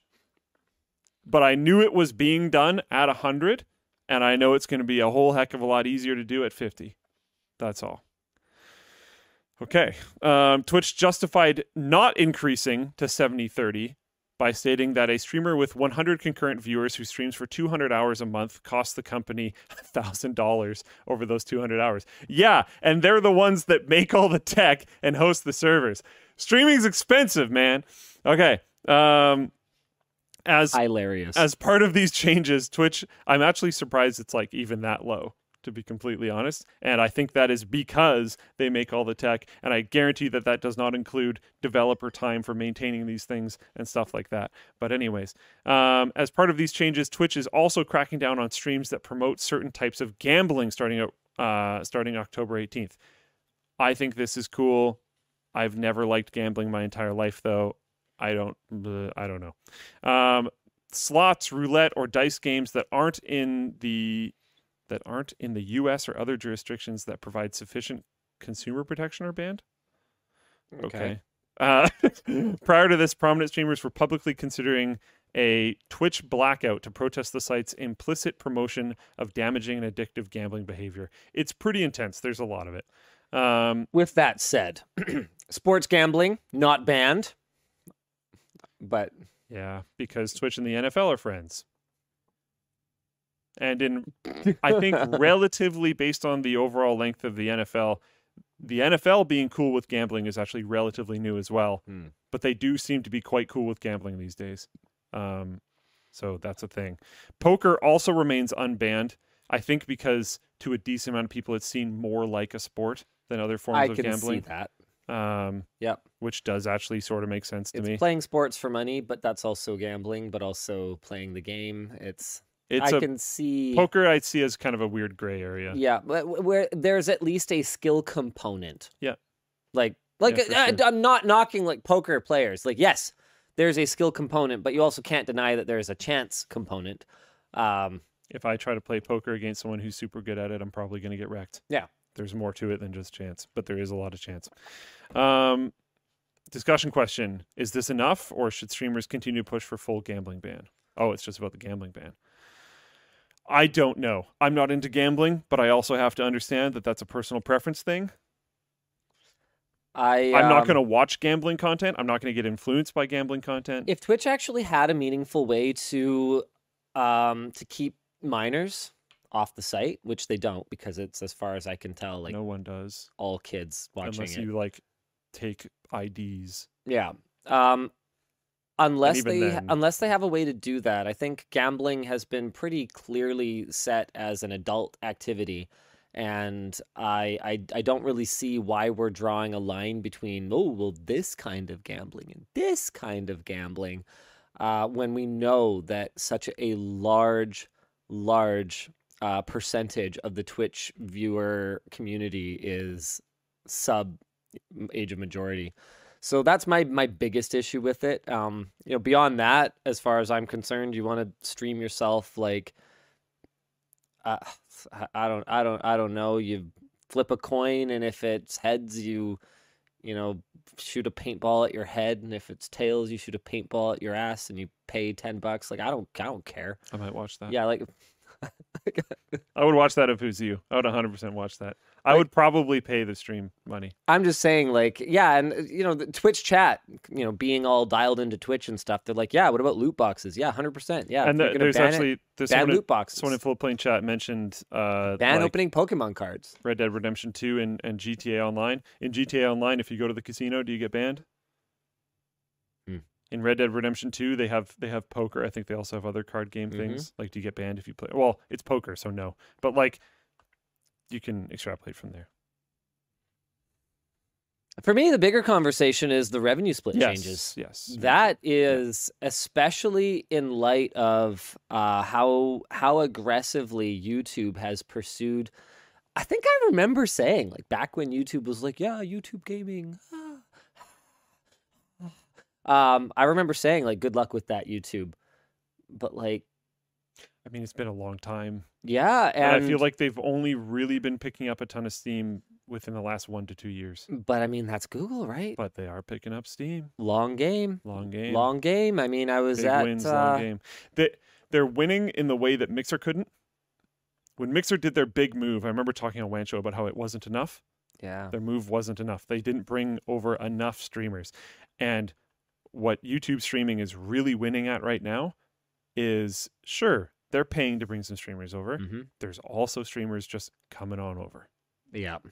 And not a small amount of them. and not just tiny ones that cost a thousand dollars a month Yeah. for them to sustain them. Yeah. Because there's an army of those, I'm sure. Because they'll see their favorite streamer move over, so they'll move over too. Yep. Which is that's completely fine. Um, but we're talking like really big streamers that are either approaching YouTube and then doing it for a lower amount than YouTube might have expected, or approaching YouTube and doing it for nothing. Maybe a little bit of seed money to make a cool video where they pick a purple, uh, they pick a red object over a purple object because that's what happens every single time. I So- can something like that. I can definitely see YouTube pushing hard. Uh, the Machuski in uh, Twitch chat says I heard Ludwig is working um, with YouTube um, and BTTV and 7TV extensions. That's uh, that's pretty interesting because I, I mean it's there's no there's, there's no doubt that YouTube does not have feature parity with Twitch yet. Yeah. but Ludwig's chat thing it's a matter of time. is really cool though. Like they've actually put in put in work. Uh, I've looked into the the developer behind it. He's doing cool stuff. I finally met him. Oh, Ludwig? Yeah. Yeah, he was at the thing, I'm assuming. Yeah. Cool. Yeah, super cool. Um, he asked me if after you get a vasectomy, um, you can still come. Mhm. And uh, so I explained. That sounds like a question he would ask. I explained how it works. This is why I like the podcast. Yeah. Yeah. Yep. He's knowledgeable about a lot of things. Just not that. Vasectomy. But now maybe he is, right? Yeah. Ever expanding. Oh well, now he's an You gotta keep expert because. I actually I, I I gave him the full lowdown. Yeah, Perfect. lowdown, pun intended. Did you tell him about how like the doctor recognized you and everything? Uh, no, I didn't talk about that Because he might need to know that. Uh He doesn't now. yeah, I didn't. I, I actually forgot about that. That'll be a fun To be honest with you. Probably hear about it on the yard. Yep. All right. Well, I have to, yeah, I don't know. The revenue split stuff sucks. Oh my God, Twitch If- chat. if- well, can you? Don't leave us hanging. Yes. Carry on.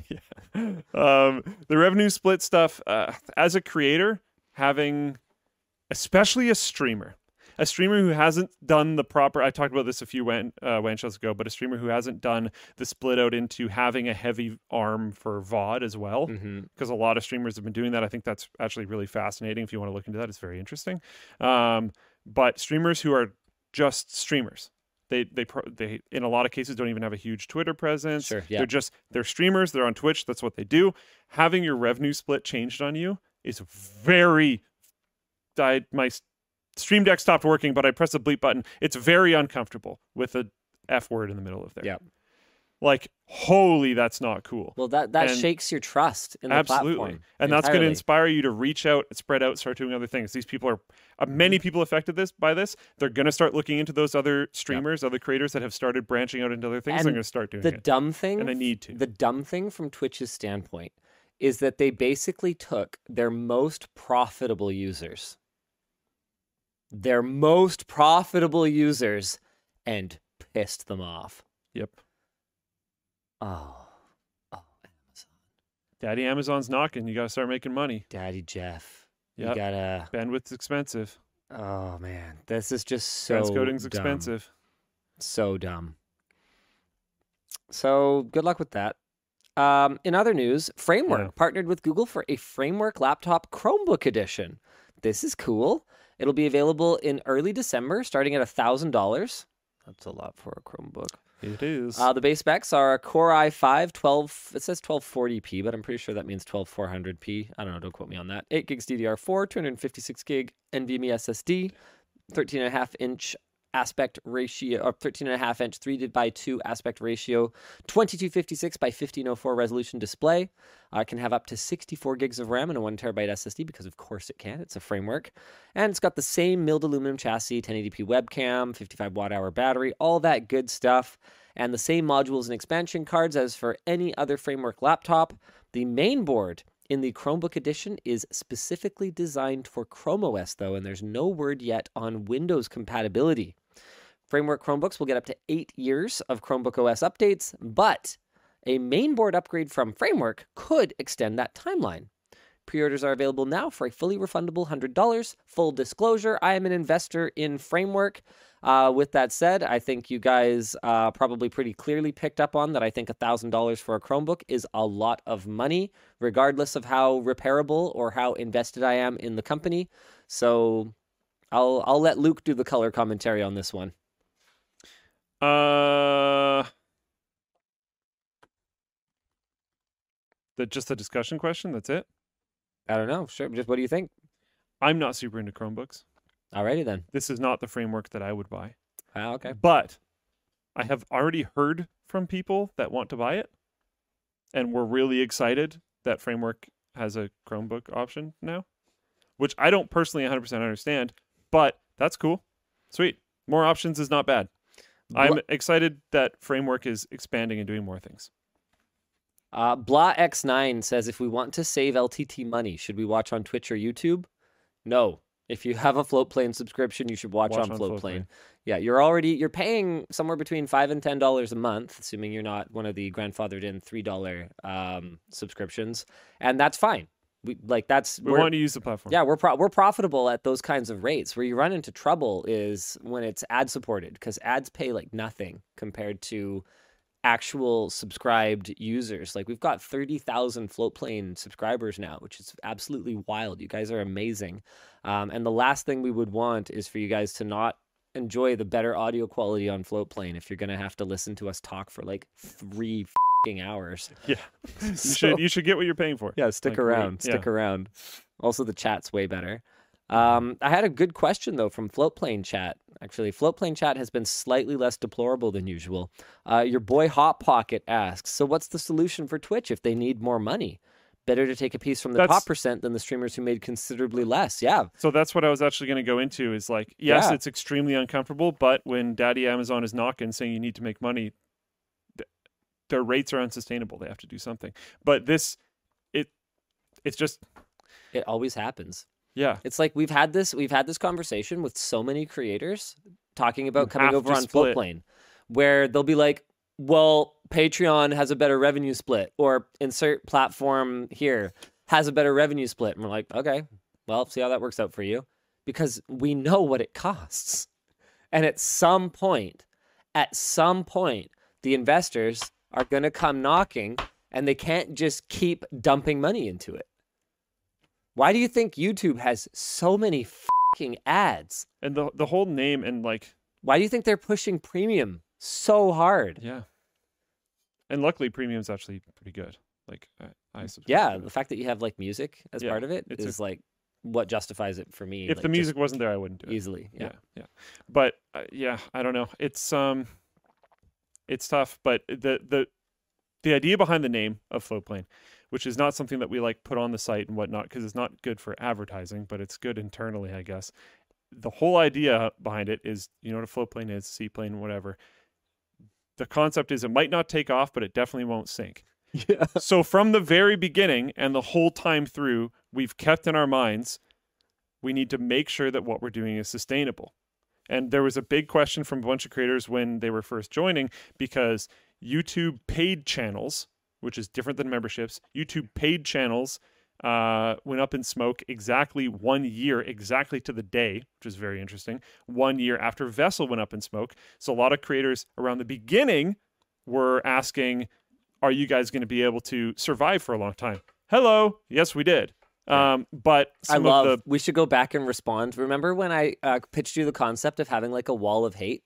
yeah, where we would like frame we would frame people's comments about how floatplane was doomed and going to shut down and luke would be unemployed in a year and like all that stuff and i had pitched like doing an entire wall plastered in all those stupid comments I think I have some of them, but then Yeah, I that's great. I should have done it, but uh, but yeah, we're still here because we've we've tried to build it sustainably, and in some ways that does sure that does make it less attractive. It makes it a little bit Yep. less competitive. it makes But it then- slower to develop Yeah, but it does a lot of things stuff like this happens on Yeah. Twitch, and stuff like this has never happened with us. and we're like lol we're actually trying. I'm making no commitments, and I'm making no commitments on timeline or anything like that. But we're trying to bring our rates and stuff down to go the other direction than what they're doing. Yeah, well, I mean, our team's been amazing. It's a small team, but it's a good team, and um, like our my understanding is that our costs have, aside from some issues lately, our costs have actually gone down in some ways. I know that they haven't gone down in other ways, Mhm. but they have come down in some ways. Mhm. So we're we're we're holding up we're holding up great over here. Yeah, we're doing good. Yep. we're all right. But yeah, yeah, like stuff like this is going to happen, which is uncomfortable. That the same advice that we've always given, if any creator is watching that cares to hear it, um, is to diverse, diversify. Get in, get into merch stuff. Uh, if you're a Twitch only streamer, start putting some vods on YouTube. Start finding a way to vodify some of your content, whether that's planning out content that is specifically made to become a VOD.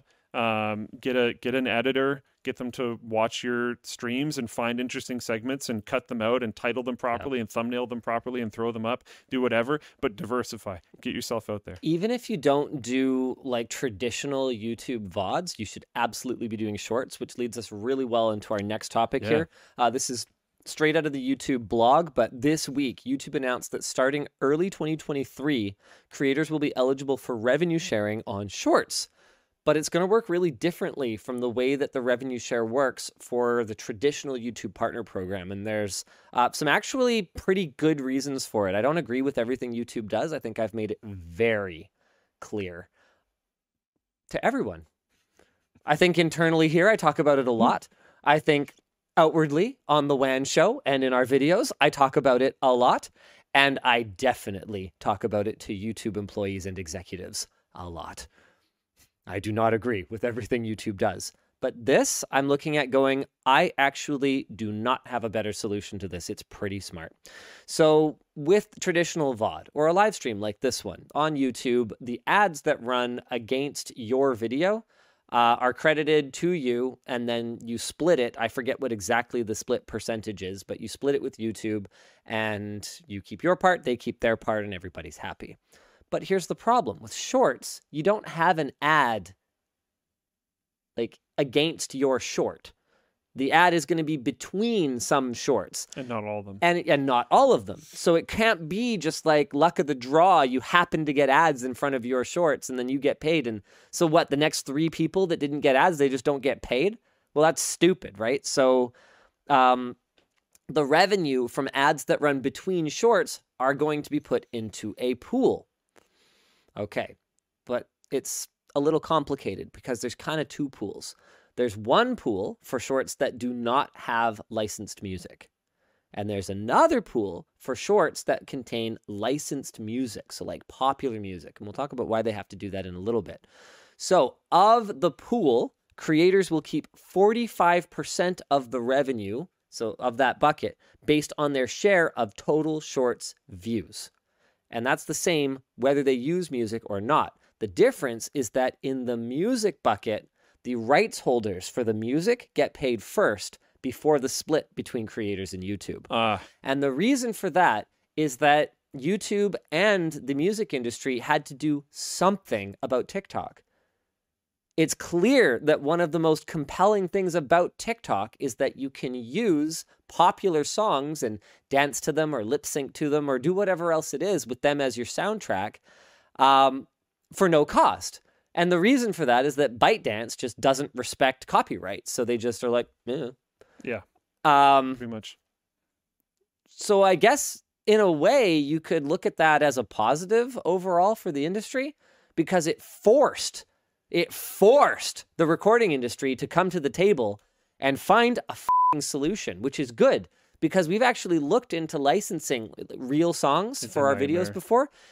The costs make no sense. There's all this just stupid red tape. Like it's utterly unattainable for anyone who's not a, a, fairly large scale production. Like it just doesn't make any sense. If I'm only going to make $400 on this video, no, I'm not going to pay you $10,000 for an expiring license for the music. So what, I to take the video down after? What are you, an idiot?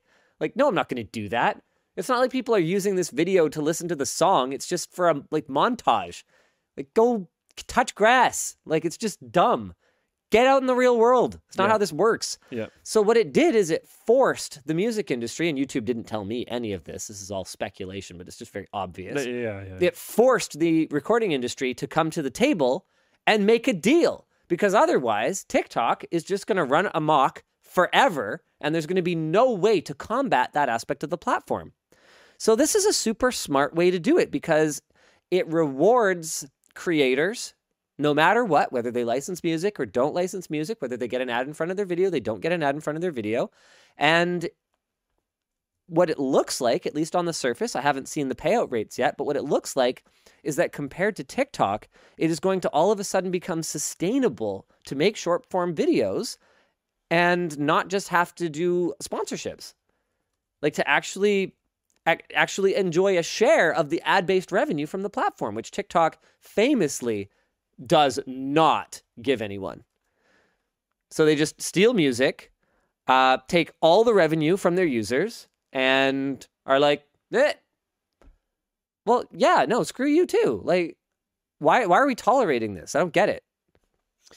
It's been very weird. You you were talking to uh, Call Me Chris, and you you talked about revenue share stuff, right? Yeah, Like that's like it's a it's a joke on Yeah. TikTok. They get like nothing. yeah, crazy. Um, Shorts creators are added to the partner program if they get 10 million shorts views in the last 90 days and have thousand subscribers. Um, creators can still get into the YouTube partner program with 4,000 watch hours over the last year as well. So there's there's two paths into the partner program. It's a lot of watch hours on shorts content. So it's going to result in you being a big creator either way. Um, also launching next year is Creator Music, which will allow creators to purchase a license or opt for revenue sharing for commercial songs they might want to use in their long format videos, which is super cool. Really cool. Our discussion question here from Jonathan Horst is Is there a place for commercial music in LTT videos? Yes. Um, I was about to say, well, I'm sure as hell not sharing my revenue with them, and I'm probably not going to pay whatever they're going to ask, so probably not. We pay very little for our existing music library, and we've never had a complaint about our music. I guess I'd have to narrow it down. There's one specific, uh, I almost said Creator Warehouse. I don't know why. One specific Channel Super Fun video. Yo, yes, that one. Yeah. I, I yeah, I, I, you know what? I even re-upload it with the proper Kenny Loggins playing with the boys song. Yeah, I would do it. I'll pay for it, sure. Yeah. Okay, I'll commit to that. If there if there was a way to effectively do it that you knew was good, and maybe the pricing wasn't just literally the worst thing in the world, uh, I could see it being used for hyper specific content. But that's about it. Uh, Sam Joe X asks, why can't YouTube remove these dumb monetization requirements since they did it to prevent ads from showing on stolen videos and they monetize everything anyway now? Uh, the answer is because it's a it's a ton of administrative work to pay people out, and sorry, but like the four dollars or whatever is just not actually worth the administrative burden for them. That's my that's my best guess, but I'm guessing. Uh, as for like shorts, I could see us using it since there doesn't really seem to be a penalty for just using it um if we're if we're gonna have to like kind of pay for it anyway then i guess we might as well just go for it but i don't know what kind of shorts that i would do that would require licensed music it's just one of those things that i'm so conditioned to avoid Yeah. you know even if i'm I don't think it's needed anyways for the type of content that we do. I, whatever. Oh ho ho! Someone in Floatplane chat said Rick roll us. You could Rick roll people. wow yeah that makes sense Does Rick roll return because you can monetize it now? i wouldn't be able to rickroll them on floatplane though Yeah, get owned. my license would be platform specific Yeah, get owned. well no i mean that's that's bad okay Yeah. get get on it get the ria No. on the phone Because I want you to rickroll people on Floatplane. I got you, boys. Let's go. Oh my god. We should probably get into some super chats here. We don't do those here. Oh, we're crying out loud. Merch Stop calling them super Chat? Why do I keep calling them super chats? Come on. All right. We have a we have another topic. Do we only have five merch messages today? Is this right? The pending ones. Oh, okay. Do you want me to go through this videogamedunkey topic while you look at some I uh, mean, potentials? Yeah, sure. YouTuber videogamedunkey starts game publishing company Big Mode, also known as uh, his plan is for indie games, indie game publishing company. Videogamedunkey is a popular video game reviewer, very true. 7.2 million subscribers, 11 years of YouTube videos, almost 1 million followers on Twitch. Him and his partner Leah are starting a publishing company uh, known as Big Mode, uh, a passionate voice for quality, uh, originality, and fun indie games. He's also asked for indie studios to apply. The form asks mostly standard questions, but there's a box to tick at the bottom to confirm that your game doesn't include NFTs, crypto, or blockchain technology, and there is elsewhere on the site where it says that they are not interested in those as well. Uh, the online community has mm, had some opinions. There's been a lot of people weighing in on this, which is pretty interesting. Danny O'Dwyer from NoClip says, uh, among many other things, including things that are slightly more positive, like wishing them good luck and stuff like that, if I remember correctly. Um, there is one quote, though, in his many tweets where he says, We got to drop the naive shtick that having opinions on games is a qualification for understanding just about anything about development. And I will, I will add in square brackets or publishing. Um, Rami Ismail, which I hope hopefully pronounced that correctly, um, Vlambeer co-founder, says if what a publisher has uh, proven is money and you and a YouTube channel, assume the worst case scenario for your business considerations. They might f up those, and thus the game might never ship or not be supported. I will also say that again in the expanded portion of his tweets, there was more positive notes, and he mentioned that a way kind of around this is to ask for more money until the publisher is more proven, which seems pretty reasonable. Vlambeer's been around for a while. That probably comes from knowledge and experience. Um, the oh, you put the thing in front. The Celeste developer, uh, Noel Berry. Hopefully, I'm saying that right as well. Noel, Noel, Noel is a is pro dunkey. I don't have exact quote from the tweets, but you can look them up. Um, and then Mike Rose, who I don't remember. I think he started a publisher. Here, I've got my, I've got it up. Three different huge YouTubers, not Dunkey, asked for calls with me in the last 18 months saying they're starting their own publisher and could they get some advice. So pretty sure we're about to see an influx of I could do that YouTubers having a pop at publishing. Yeah. Yep, yep, yep. It's interesting. It's very interesting. There's a lot of I could do that YouTubers right now. Yeah, I could make a screwdriver. Yeah, exactly. I think it's pretty interesting. I think it's pretty cool. If I was an indie developer, would I hitch my horse onto this? Hitch my carriage onto this horse? There we go. I got there. Um, I don't know. Not so sure about that. I'd be interested in maybe talking to him. Um, but I think the uh, uh, Rami Ismail's comments were actually very good if you read through his stuff. I'm going to make an observation. Um, something that we've realized as part of building products that we think have an appeal beyond just our traditional audience, like the screwdriver, is that we actually don't know pretty much anything about traditional marketing. We have our marketing arm built in to our company because it's like the videos, and it is crazy powerful, super powerful, um, to the point where you know almost anything else just feels like this this tiny drop in an infinite bucket by comparison, just utter waste of time. Uh, but lots of companies, billion dollar companies, do not market themselves via just making their own YouTube videos, obviously. And so my concern would be that just because you have some business savvy, I like to think I do, doesn't necessarily mean that you actually know anything about these other businesses. And maybe you have the savvy to hire people who know what they're doing, in which case, power to you, but maybe you don't. And maybe you don't have that expertise when it comes to HR and business management. And um, I don't know. I don't know videogamedunkey, so I, I'm, I'm. This is all just me speaking from my own experience and talking about how my own expertise in one area does not necessarily translate to another. I do know that Dunkey making videos about games has really springboarded those games in the past.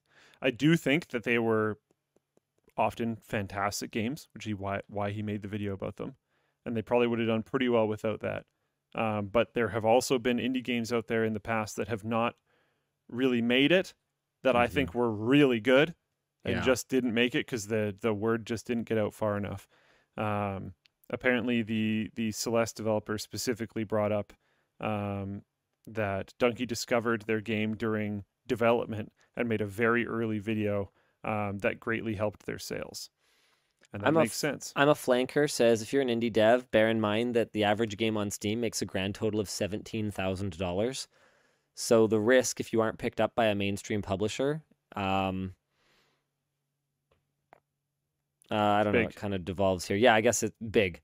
Um, so maybe the influencer, yeah, maybe the influencer could do better than seventeen thousand dollars. I mean, almost certainly, I guess. So then, It's it's Danny Oh. O'Dwyer says some stuff that I think is pretty interesting. Um, where is it? Give me one sec. I don't know where his comments were. I thought it was Danny that said it.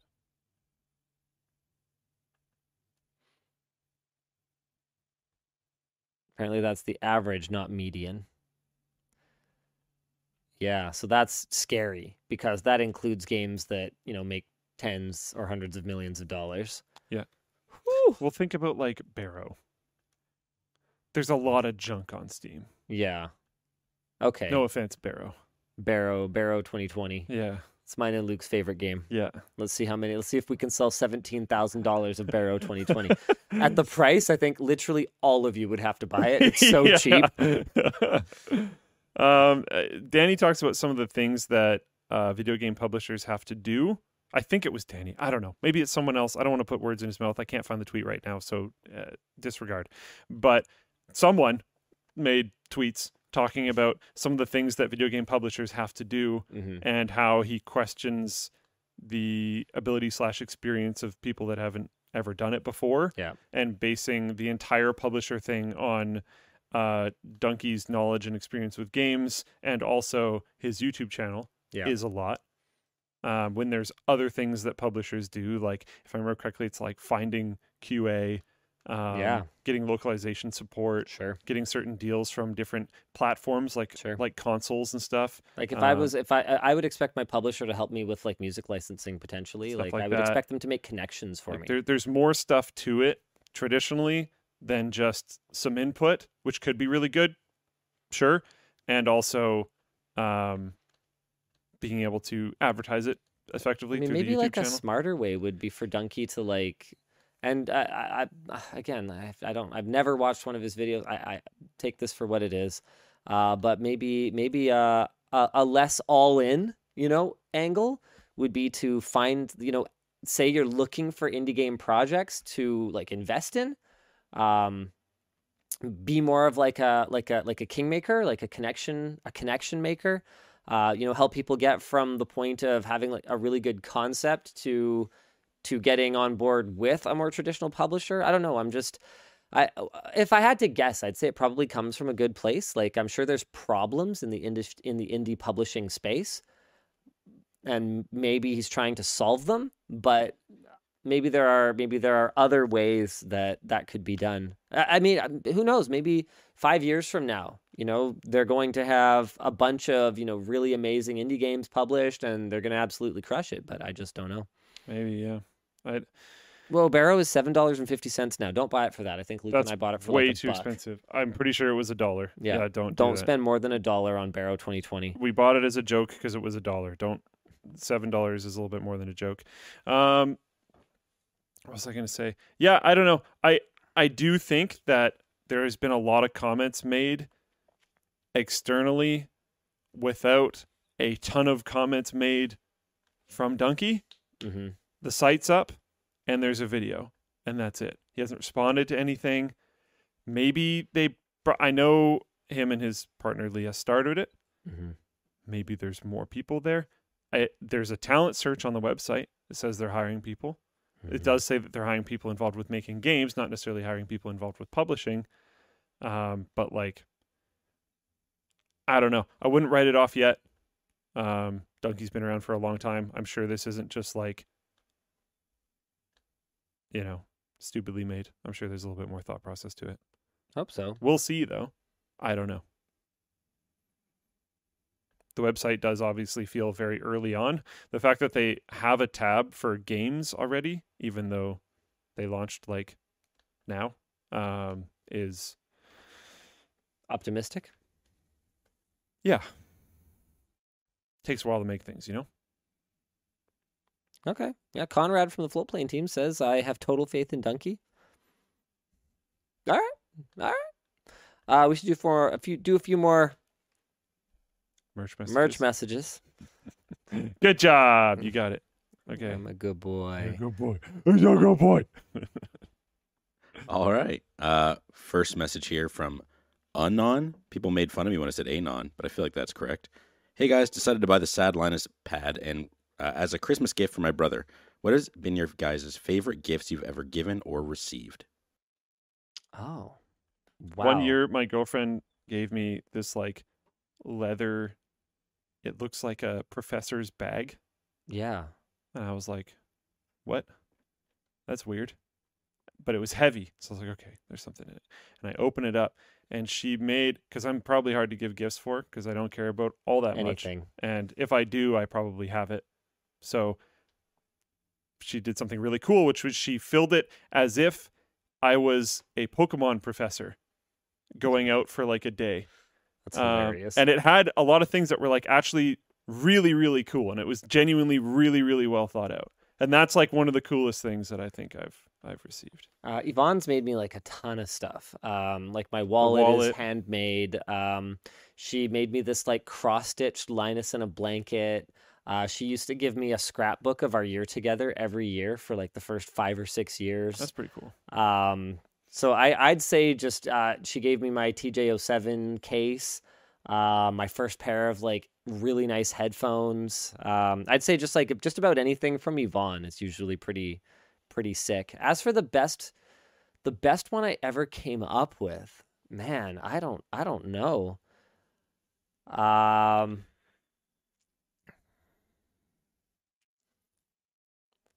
Like I've I've kind of hard to judge. yeah, like I've side. definitely come up with some like pretty good like corny ideas because that's what Yvonne's into. Like this one time back when we were dating, uh, I I made like a spoof of uh, like a driver's license, but it's like a happiness license, and it's like because we'll be together forever, expires never, Wow. uh, and and like on like just like like, Wow. like yeah, it was just like so cheesy. um, I like got it laminated and everything. I'd completely forgotten about it until she showed it to me recently. Uh, AJ says, so the kids are not the best thing she gave you. Hey, I was involved. I helped make those. I mean, my part's like pretty fun compared to her Wow. part, Yeah. but- Yeah. Sure. Yeah. You're definitely super involved. Oh man, that's very funny. All right. Next up. Next question here is from Ryan.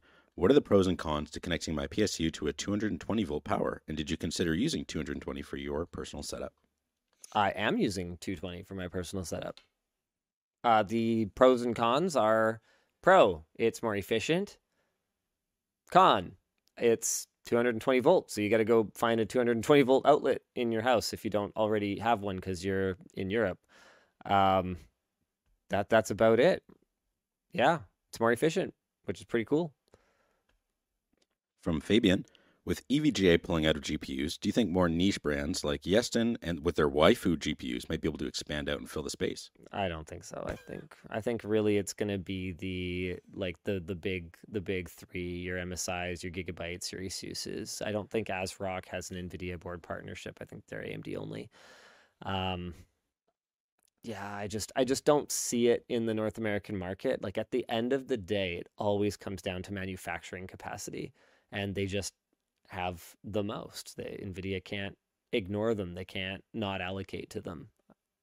I mean, well, they might, but it's it's stupid. Like they they kind of need each other. It's like a, it's like a toxic codependent relationship at this point. Question here from Anon. My wife and I are both devs and we share our laptop and desktops. Any suggestions on reliably running Windows as VMs so we don't step on each other's environments?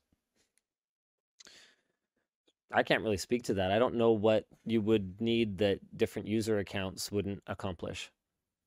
Like Yeah. I like different user accounts. If you want to be super hardcore about it, I have also preferred just different partitions. If- yeah, If, it's really important to keep them very separated, just yeah, like if you both have like NDAs that you literally cannot have your spouse see or whatever. partition them out, dude. Yeah, yeah, that would work. Then you could just have them each like bit lockered. When- you could just like two separate drives even would definitely work in the desktop. I, I suggest I have made suggestions to our own devs for partitions. Yeah. From Igor, with all the tech you own, pho- Igor, but Igor. yes. sorry, it's my accent. With all the tech you own, phones, wearables, handhelds, PCs, etc., do you miss at times when you only had one or two devices? Do you feel like you have less time during the day with everything you use and have to keep charged? digital detox. I've been working on this a little bit personally. I uh, I had TikTok installed for I think about a week, and then I I realized that my brain was slowly uh, turning into a, a, a useless goo, um, and then I uninstalled it and was like no. And I've been there was a, a while back where I was like really into Reddit, and then I was like nope, that's got to stop. I think It's all designed to be so addictive. it's I It's not I've- the device that's the problem. Yes, it's the services and stuff on it. I said this before on WAN Show a while back, where um, like everyday life is constant PvP, um, and I think it's very true. And you need to be aware that basically everything is either specifically on your team, which is usually just going to be like people, and then everything else is against you in some way. it wants something from you. It wants your time. It wants your money. It wants something, and you I have mean, to. that's you gotta stop repeating yourself. Everyone knows time is money. Yeah, yeah, yeah. It wants your money. It Yeah. wants your money. It wants your Wants money. your other form it of wants your other more different money. Pretty much, yeah. It's Yeah. just it all effectively comes down to money, and you have to be aware when you're using these things that that's happening, and that has a cost on you. Um, even if you're like, oh, like I don't know, I've just got some time to burn. You could be doing something else. Maybe you do want to genuinely just burn that time, and that's okay. But I think you have to understand that you you could be doing something else. You could get up and go for a walk. You could uh, learn a new skill. And if you're like, I can't learn a new skill when I'm like sitting in an elevator, yes, you can. AJ from Floatplane makes a good point. YouTube adding shorts is kind of ruining my life. I did the same thing as Luke, but now when I go on YouTube, which I like actually need, shorts are alongside videos, so I can't keep them out of my life without still in while I could while still enjoying my YouTube watching habits. One thing I will say is that if you have the discipline to ignore shorts for long enough, they will actually not put them in front of you nearly as much. That's that's just YouTube doing YouTube things, but it's totally valid. Uh, one of the things that really frustrates me as a YouTube creator, but not really a big consumer, is that I have no ways to do certain creator tasks within the Creator Studio app. So if I want to post, for example, a community post, or even can I even read community posts within the Studio app? I I'm not sure. I'm there might be a way for me to do that. Let me check content. No, no, I don't. I, yeah, I don't see. I don't see community posts in the content. Yeah, so there's certain things that if I want to do them, I have to open the consumption app, and it is amazing how often it manages to put something in front of me that I'm like, oh, I can't look away from this, and like I'm working. Like I don't actually. I should bring that up with them. I've been I've been meaning to I've been meaning to kind of drill into them how important I think it is that Creator Studio should be for should have all the creator stuff, and that's a big part of it. Is like I got stuff to do, and I do, I don't want the Creator Studio app to be a replacement for the player, but I don't want the player to serve the purpose of the Creator Studio app. I'm I'm in a very different mindset when I am working versus when I am idly you know consuming YouTube videos. Yeah, a long answer, but yeah. Next question here from Lachlan. Hi, Linus. I was wondering how you are liking your Sony A95K TV in the new house after having it for a few months. I recently bought one as an upgrade from a 10 year old LCD and love it. Agreed. It's the best TV on the market. And it's really, really good. It's really funny. I came home from my trip last night and my son was sitting in the family room watching a movie. I was like, you know- Hey. you know, there's a theater downstairs, right? He's like, yeah.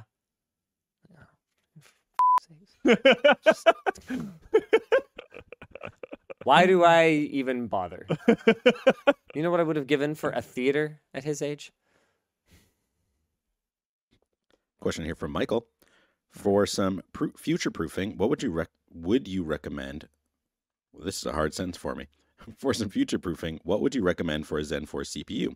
The Ryzen 9 7900X or the Ryzen 9 7950X? Main Well- purpose is gaming, streaming, and Unreal 5 game development. Because I know the answer, I won't say anything. Future proofing is a bad way to go about it. Don't plan that way. Nice. Sorry. Uh, you're just gonna have to wait and see what the performance of these CPUs is. We, they're not out yet. They're coming soonish, I think. Yeah, maybe maybe chat will uh, maybe chat will discuss it, and you guys can have some good conversation about it. But I cannot uh, join in. There's so many the second you throw around future proofing, it's a very frustrating term to deal with. Because the second you throw around that term, your your budget, your disposable income, your interest in the product, all these different things Your come up. performance needs. They they they all come up and they you you cannot define them very easily at all to any other people. And if you Yeah. could it's going to take a lot of writing. That's a better type of question for something like the new builds and planning section of the forum. Um, so you can get way more into in, into depth with it. But planning a build for future proofing is often a flawed way of approaching the build in my opinion. Um, so answering that question is just kind of like Yeah, it's tough. Next question here is from Tyler. I liked hearing about Canadian versus Chinese molding in your screwdriver supply chain and would love to hear more about this on everything on the LTT store. What are some challenges you faced with finding North American based suppliers for your products? so i wanted to use this opportunity to blast the newsletter Yeah, Creator Warehouse has a newsletter where they talk about this type of stuff. yeah. Um, Not as often as I'd like, but they're working on it. there's some there's some really interesting articles on there and there's an archive on the website um, i don't actually know where the archive is on our current site because i know where it is on the new theme that's coming Oh bloody hell! um, Okay, well, yeah, I don't. but there will be an archive on the new theme i'm pretty sure there is one that you can find on the current theme i just don't know where it is I do not see it. okay Okay. cool. Yeah.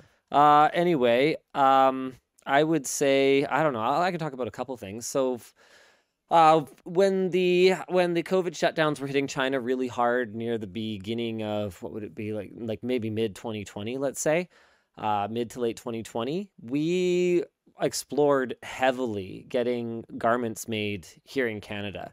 And what we ultimately discovered was that there was no stock of anything. So you would pretty much have to wait for whatever fabric supplier to order from China. So it wasn't going to help us smooth out our um, our procurement issues. And then the second problem was that the quality of the actual production over here was just not even close. Just like like pockets, like this crooked, and like Really? just oh, like it was utterly unusable. We we explored doing like a whole line, like made in Canada line, and um, it's not. I'm not saying that nothing made in Canada would be good. I'm saying that whatever manufacturing capacity there is in Canada is probably privately held right and privately utilized and or is pretty bottom tier um or is or is being used um like a lot of it would be like short run types of projects like if you need to you you have a conference in 2 months and you need uh, jackets for all your team members. You might get something like that done here. And so the the the standards for quality might not be as high but that might not matter. Or they might be really high and you might be paying like $900 a jacket or whatever and that's not something that we'd be able to market to you guys. You don't you're not going to you're not to pay that. Uh, and to be clear i pulled that number out of my butt. It could be a lot less Never than say that, never. would be high. Maybe, maybe there's you know double digit inflation for a bunch of years or something and jackets start costing $900 uh, yeah sure but like I, yeah, yeah, yeah. Um, there's another thing we tried to get done in Canada. We tried to get the ABCs of gaming printed in Canada, and literally every single so-called printer in Canada was just outsourcing to China anyway. So we were like, um, okay, and we sourced it from China, and the quality is great. And like we get so many reviews on the site about how amazing the quality of ABCs of gaming is, like compared to their other board books. And it's like, yeah, because we just like found and validated a good Chinese factory, and that like that's the thing in China is it was really eye opening to hear the molding guys talk about it. Where in China, um, you can absolutely pay the exact same amount that you would pay here and get a great quality product like you might get here. Um, or you can tell them, look, I only want to pay a quarter as much, and they will, yeah, they'll happily make something for you that's a quarter the quality.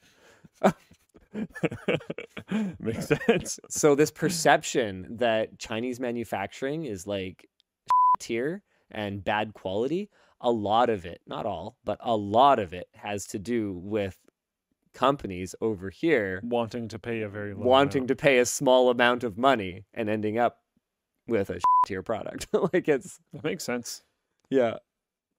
Yeah. Hilarious. Next question here is from Carson. What's your opinion on the new PSU spec and the necessity of it? It sucks for people like me who just bought a nicer PSU hoping it would last long, but now, according to JayzTwoCents, there are risks with mixing an old PSU with a new GPU. and that's why future proofing sucks I mean, if you bought a thousand watt power supply back in like 2005, 2006, actually, I don't think they had really hit by that point. Let's say 2008, you got a solid 14 years out of it, you sure did. And that's still why future proofing sucks but you were don't- lucky. yeah exactly. You didn't like know if that was going to be a thing or not. Uh yeah. Yeah. Um, we haven't done a video about ATX 3.0 yet. So the truth of the matter is I haven't really looked into it that much. I know that we want to get our Chroma set up so that we can evaluate ATX 3.0 power supplies. I know the first ones have hit the market now. Silverstone has one that's available for purchase now, uh, but we have not gotten our training from Chroma yet. So we're not quite ready to evaluate power supplies, but it will come very soon. I skimmed Jay's video on it. Sorry, Jay, I was busy. I didn't have time to really sit down and dedicate watch time to it, but it's interesting. It's very interesting. I'm excited to see like lab data on it, whatever. I'm excited to see people dive deeply into it, but check out Jay's video. It's interesting. Next question here from Anon. Did you ever ever get a resolution to the wire fraud from earlier this year? Hoping that got sorted for you. Yeah, we got it back through very um, unofficial means. I told the story before. I think it's on LMG clips. Next question here from Everett. Do you ever think we'll get reach a point of smaller and smaller transistor sizes that quantum tunneling will stop shrinking and we'll have to rely on what AMD is doing with 3D stacking? Yeah, we're already there. 3D That's why stacking is AMD's 3D stacking. Yeah. It's the writing's been on the wall for a long time. That's why they've been developing these technologies. Absolutely. Oops, sorry. Are we playing footsie? I'm down. Let's do it. I'm going to try to reach really far so I can join it. it. Next question here is from Raul. Uh, in the foreseeable future, will LTT Store ever become a hub for selling other YouTubers' merch? After the JerryRigEverything knife, I was started to wonder. Um, I don't see why not. Any other creators, y'all out there? You wanna wanna like wholesale some stuff to us? If we think it's a good product, like I don't see why we wouldn't carry it. I don't know, man. It's like, should we just have like creatorwarehouse.com and like, I've been wanting Creator Warehouse to support other creators for a long time. The way that I want them to do it is not in that way. And I understand it's super hard. I get it. oh, like develop products for them? Yeah. I know. I know. You know, we are working with someone big though, right? No, Yeah, really big, I didn't. but it's going to take time. Yeah. And it's hard. And it takes upfront investment because the way that we do it is Yes. a little different. Even from that person, it is Yeah. It is requiring a significant time commitment, but this person has a lot of integrity and cares about the quality of the products that Yeah. they want to they don't just want to sell stuff The, to their the- audience. the thing that I've liked about the store the most the whole time we've had it, but more lately, because like originally we were just doing like what we could, and now we can do more, which is great. But the thing that I've liked about the store is that I, I feel stoked to stand behind our products, which is cool. I think we make good stuff. A lot of YouTuber merch, even well-intentioned YouTuber merch, Yeah. is kind of junky because you, you do what you're supposed to do, right? You look online, look at what other people are doing. This is what's available to me. This is all I can really do without building a business arm, which is not realistic for most creators, Yeah. which is fine and makes sense. And those results are often kind of junky. Yeah. So being able to have actually good stuff is cool, but it's hard. Um, and having the Creator Warehouse team be able to be that arm for these other companies, I think would be really sick. But again, that itself is really difficult, and we're already dealing with our own scale things, and there's lots of work to do. So yeah, and it's tough, right? Because like it works for us because we are taking 100% of the margin. If we had another creator come in and say, "Yeah, I uh, I want to do uh, a, a, a, a purse," okay, so whatever, right? It's like some product. So let's say that uh, they they wanted to target um, like a, a pretty typical retail product markup is about double. Okay, so let's say they wanted to target uh, a 199 price point. Okay, so if it was for us, we have a hundred dollars to work with to to to build that product. Um, while because you got to understand there are certain costs associated with a product that just scale with price. So you know any any losses from warranty for example it's not like um, it's not like just because it's a more expensive product you can just you can just make a maximum of $20 on every product no matter how much it actually costs. Um, there's also higher transaction fees on the transaction. Like there's just there's just fixed costs that that go up with the value of the product. And so it's it's pretty typical to aim for about 100 points on on a product and so if we were operating as just this single vertically integrated entity like we are now, then we could kind of go, okay, well, then uh, we have $100 to work with to develop this product and we will make $100 on it. This is all purely hypothetical. And I've used these simple uh, one to two ratios before for cost to, to retail price. It's not always that simple. We have products we make more than that, we have products we make less than that. And um, that also helps us absorb the storage and handling and transaction fees and like all that stuff. But we're keeping the math really, really simple. So all of a sudden, we are not acting as a vertically integrated company where the creator and the creating company are, are, are one essentially. Now we're creator warehouse and we're working with another person. Okay, so of that hundred dollars, what's that split? Um, if if it's 90 10 if they take 90 of it and we take 10 that sounds pretty good for them because they don't have to like build a business arm like you said to create these products but is that even worth our time if we're selling these $200 products and we're taking home $10 of that $100 of margin why did we even bother unless we unless we are going to sell like a hundred thousand of them or something um the the the the the multiple people that are probably because any product you're going to sell that many of i guarantee you the development costs were substantial well into six figures But I think I think it why are we bothering? So a lot of what I would I guess bring Yeah. up is that the thing that I like the most about our stuff is the quality of it. but that's and exactly maybe, it And maybe hold on i on. was getting there hold on. i was going to get there Hold on. i was going to get there Hold on. Maybe we don't do purses. Well okay but, but, we have our own blanks for shirts and we have consistent really high quality and the Sure. printing's good.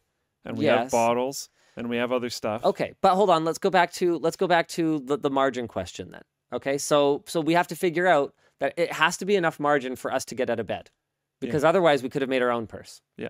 right okay so then we need more than 10% probably so then from their side okay well it has to be enough for me to bother getting out of bed because at the end of the day i'm the one who has to be involved in the design process for this. I have to sell it. It has my name on it and ultimately reflects on me if it's bad. So they're taking a lot of they're taking a lot of inherent risk in in undertaking this. So we might go okay fine. Um uh, $100 isn't enough for us to split. So now the final price needs to be 250 bucks. So we each get 75 and now we're happy. Hypothetically right so we're both making less the price went up to you by involving these multiple entities now it doesn't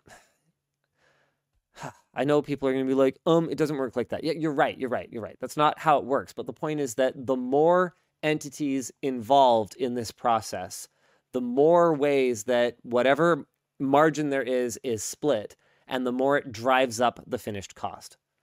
And so, you know, from my point of view, and you guys might think, oh, you're being greedy. 10% should be lots, right? Well, okay, well, who's doing customer support? A- Am I handling that? No. Why not? Not not in the because they don't they I'm don't want to build a business stuff. arm, right? If they don't want to build a business arm, well then why are they doing support? Well, we should be a one-stop shop. Okay, well then I need more margin. Because so we run their Shopify pages. yeah, okay, so what? Do I have the login? Okay, at that point, who owns the shop? Do I or do you? Am I licensing your brand Well, now at not- that point? That's not how that works. There's a few things in here that I don't think we're lining up on. One, the Sure. Shopify page thing, running their Shopify page. Oh, I would know you can have daughter sites. Would require a login, Yeah. but would not require ownership of the site. No, but it could. But why? It just could.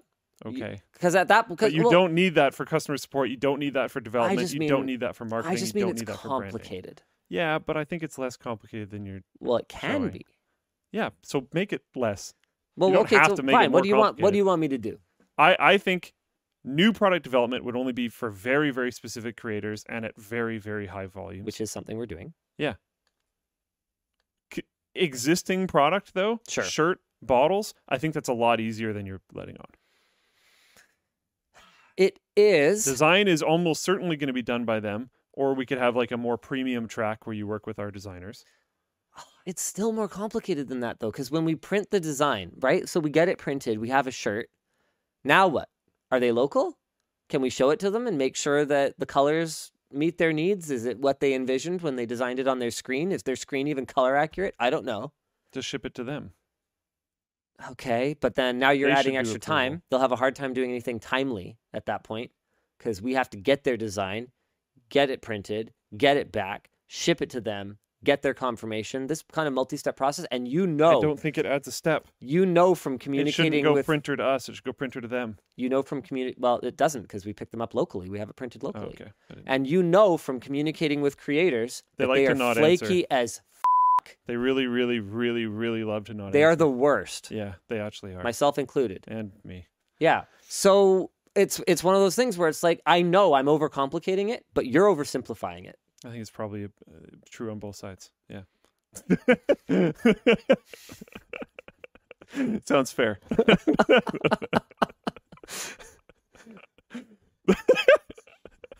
cool. uh, next one.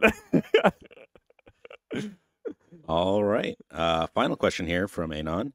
What games you guys currently enjoying? Toying with Luke. I feel like we've been getting this question a lot lately, so my answers aren't really changing. I also didn't really play games for the last week, and I'm pretty sure this question came up last week. I played Um, some Super Meat Boy on the plane. Oh, It's been a little while. I was A plus on some levels. I played Golf Story on the plane. Nice. Yeah. Nice. Which I guess I'll talk about this. Golf Story, one of my favorite Switch games that came out. Really fantastic game. Um Sports Story, I think was supposed to be the follow up. Sports Story. How's that going? Not well, which is why I kind of wanted to mention it. Uh Sidebar Games uh was developing it. I I think Sidebar Games is like a 2-bit studio. Um I there was a trailer that went up on Nintendo's YouTube channel for Sports Story that looked awesome. Uh, it looked like gameplay. It looked awesome. Um, but it seems like the project might be dead, which is super sad because Golf Story was actually amazing. And even playing it again, I beat the whole thing before. There wasn't really anything else for me to do on the plane. Um, my girlfriend had her Switch there. I didn't bring mine. She had Golf Story on it though, so I was like, sweet, I'll just play this again. It was great. I really enjoyed it, and I really hope that they finished development on Sports Story because I would love to play it. Well, they haven't updated Twitter since December Yep. 2021. But but but the time before that was in June of 2021. So maybe this is on brand for them. I I don't know. They are far off their schedule, if I remember correctly, Mm. based on like the video and stuff. They haven't replied to anything Yep. since then. Yep, it's looking rough. But if you're out there, there's interest. Please, please make game. Mm-hmm. You will sell at least one copy. I'll buy it. But yeah. Yeah. Same answers as other times. Orna when I'm walking around, uh been been playing some uh little bit of Tarkov, not very much. A little bit of Sniper Elite, not very much. A little bit of Star Citizen, not very much. There you go. I think that's it. I think that's all. Thanks for watching. We'll see you again next week. Same bad time. Nope. Same bad channel. I won't touch that. Yep. And bye. Oh.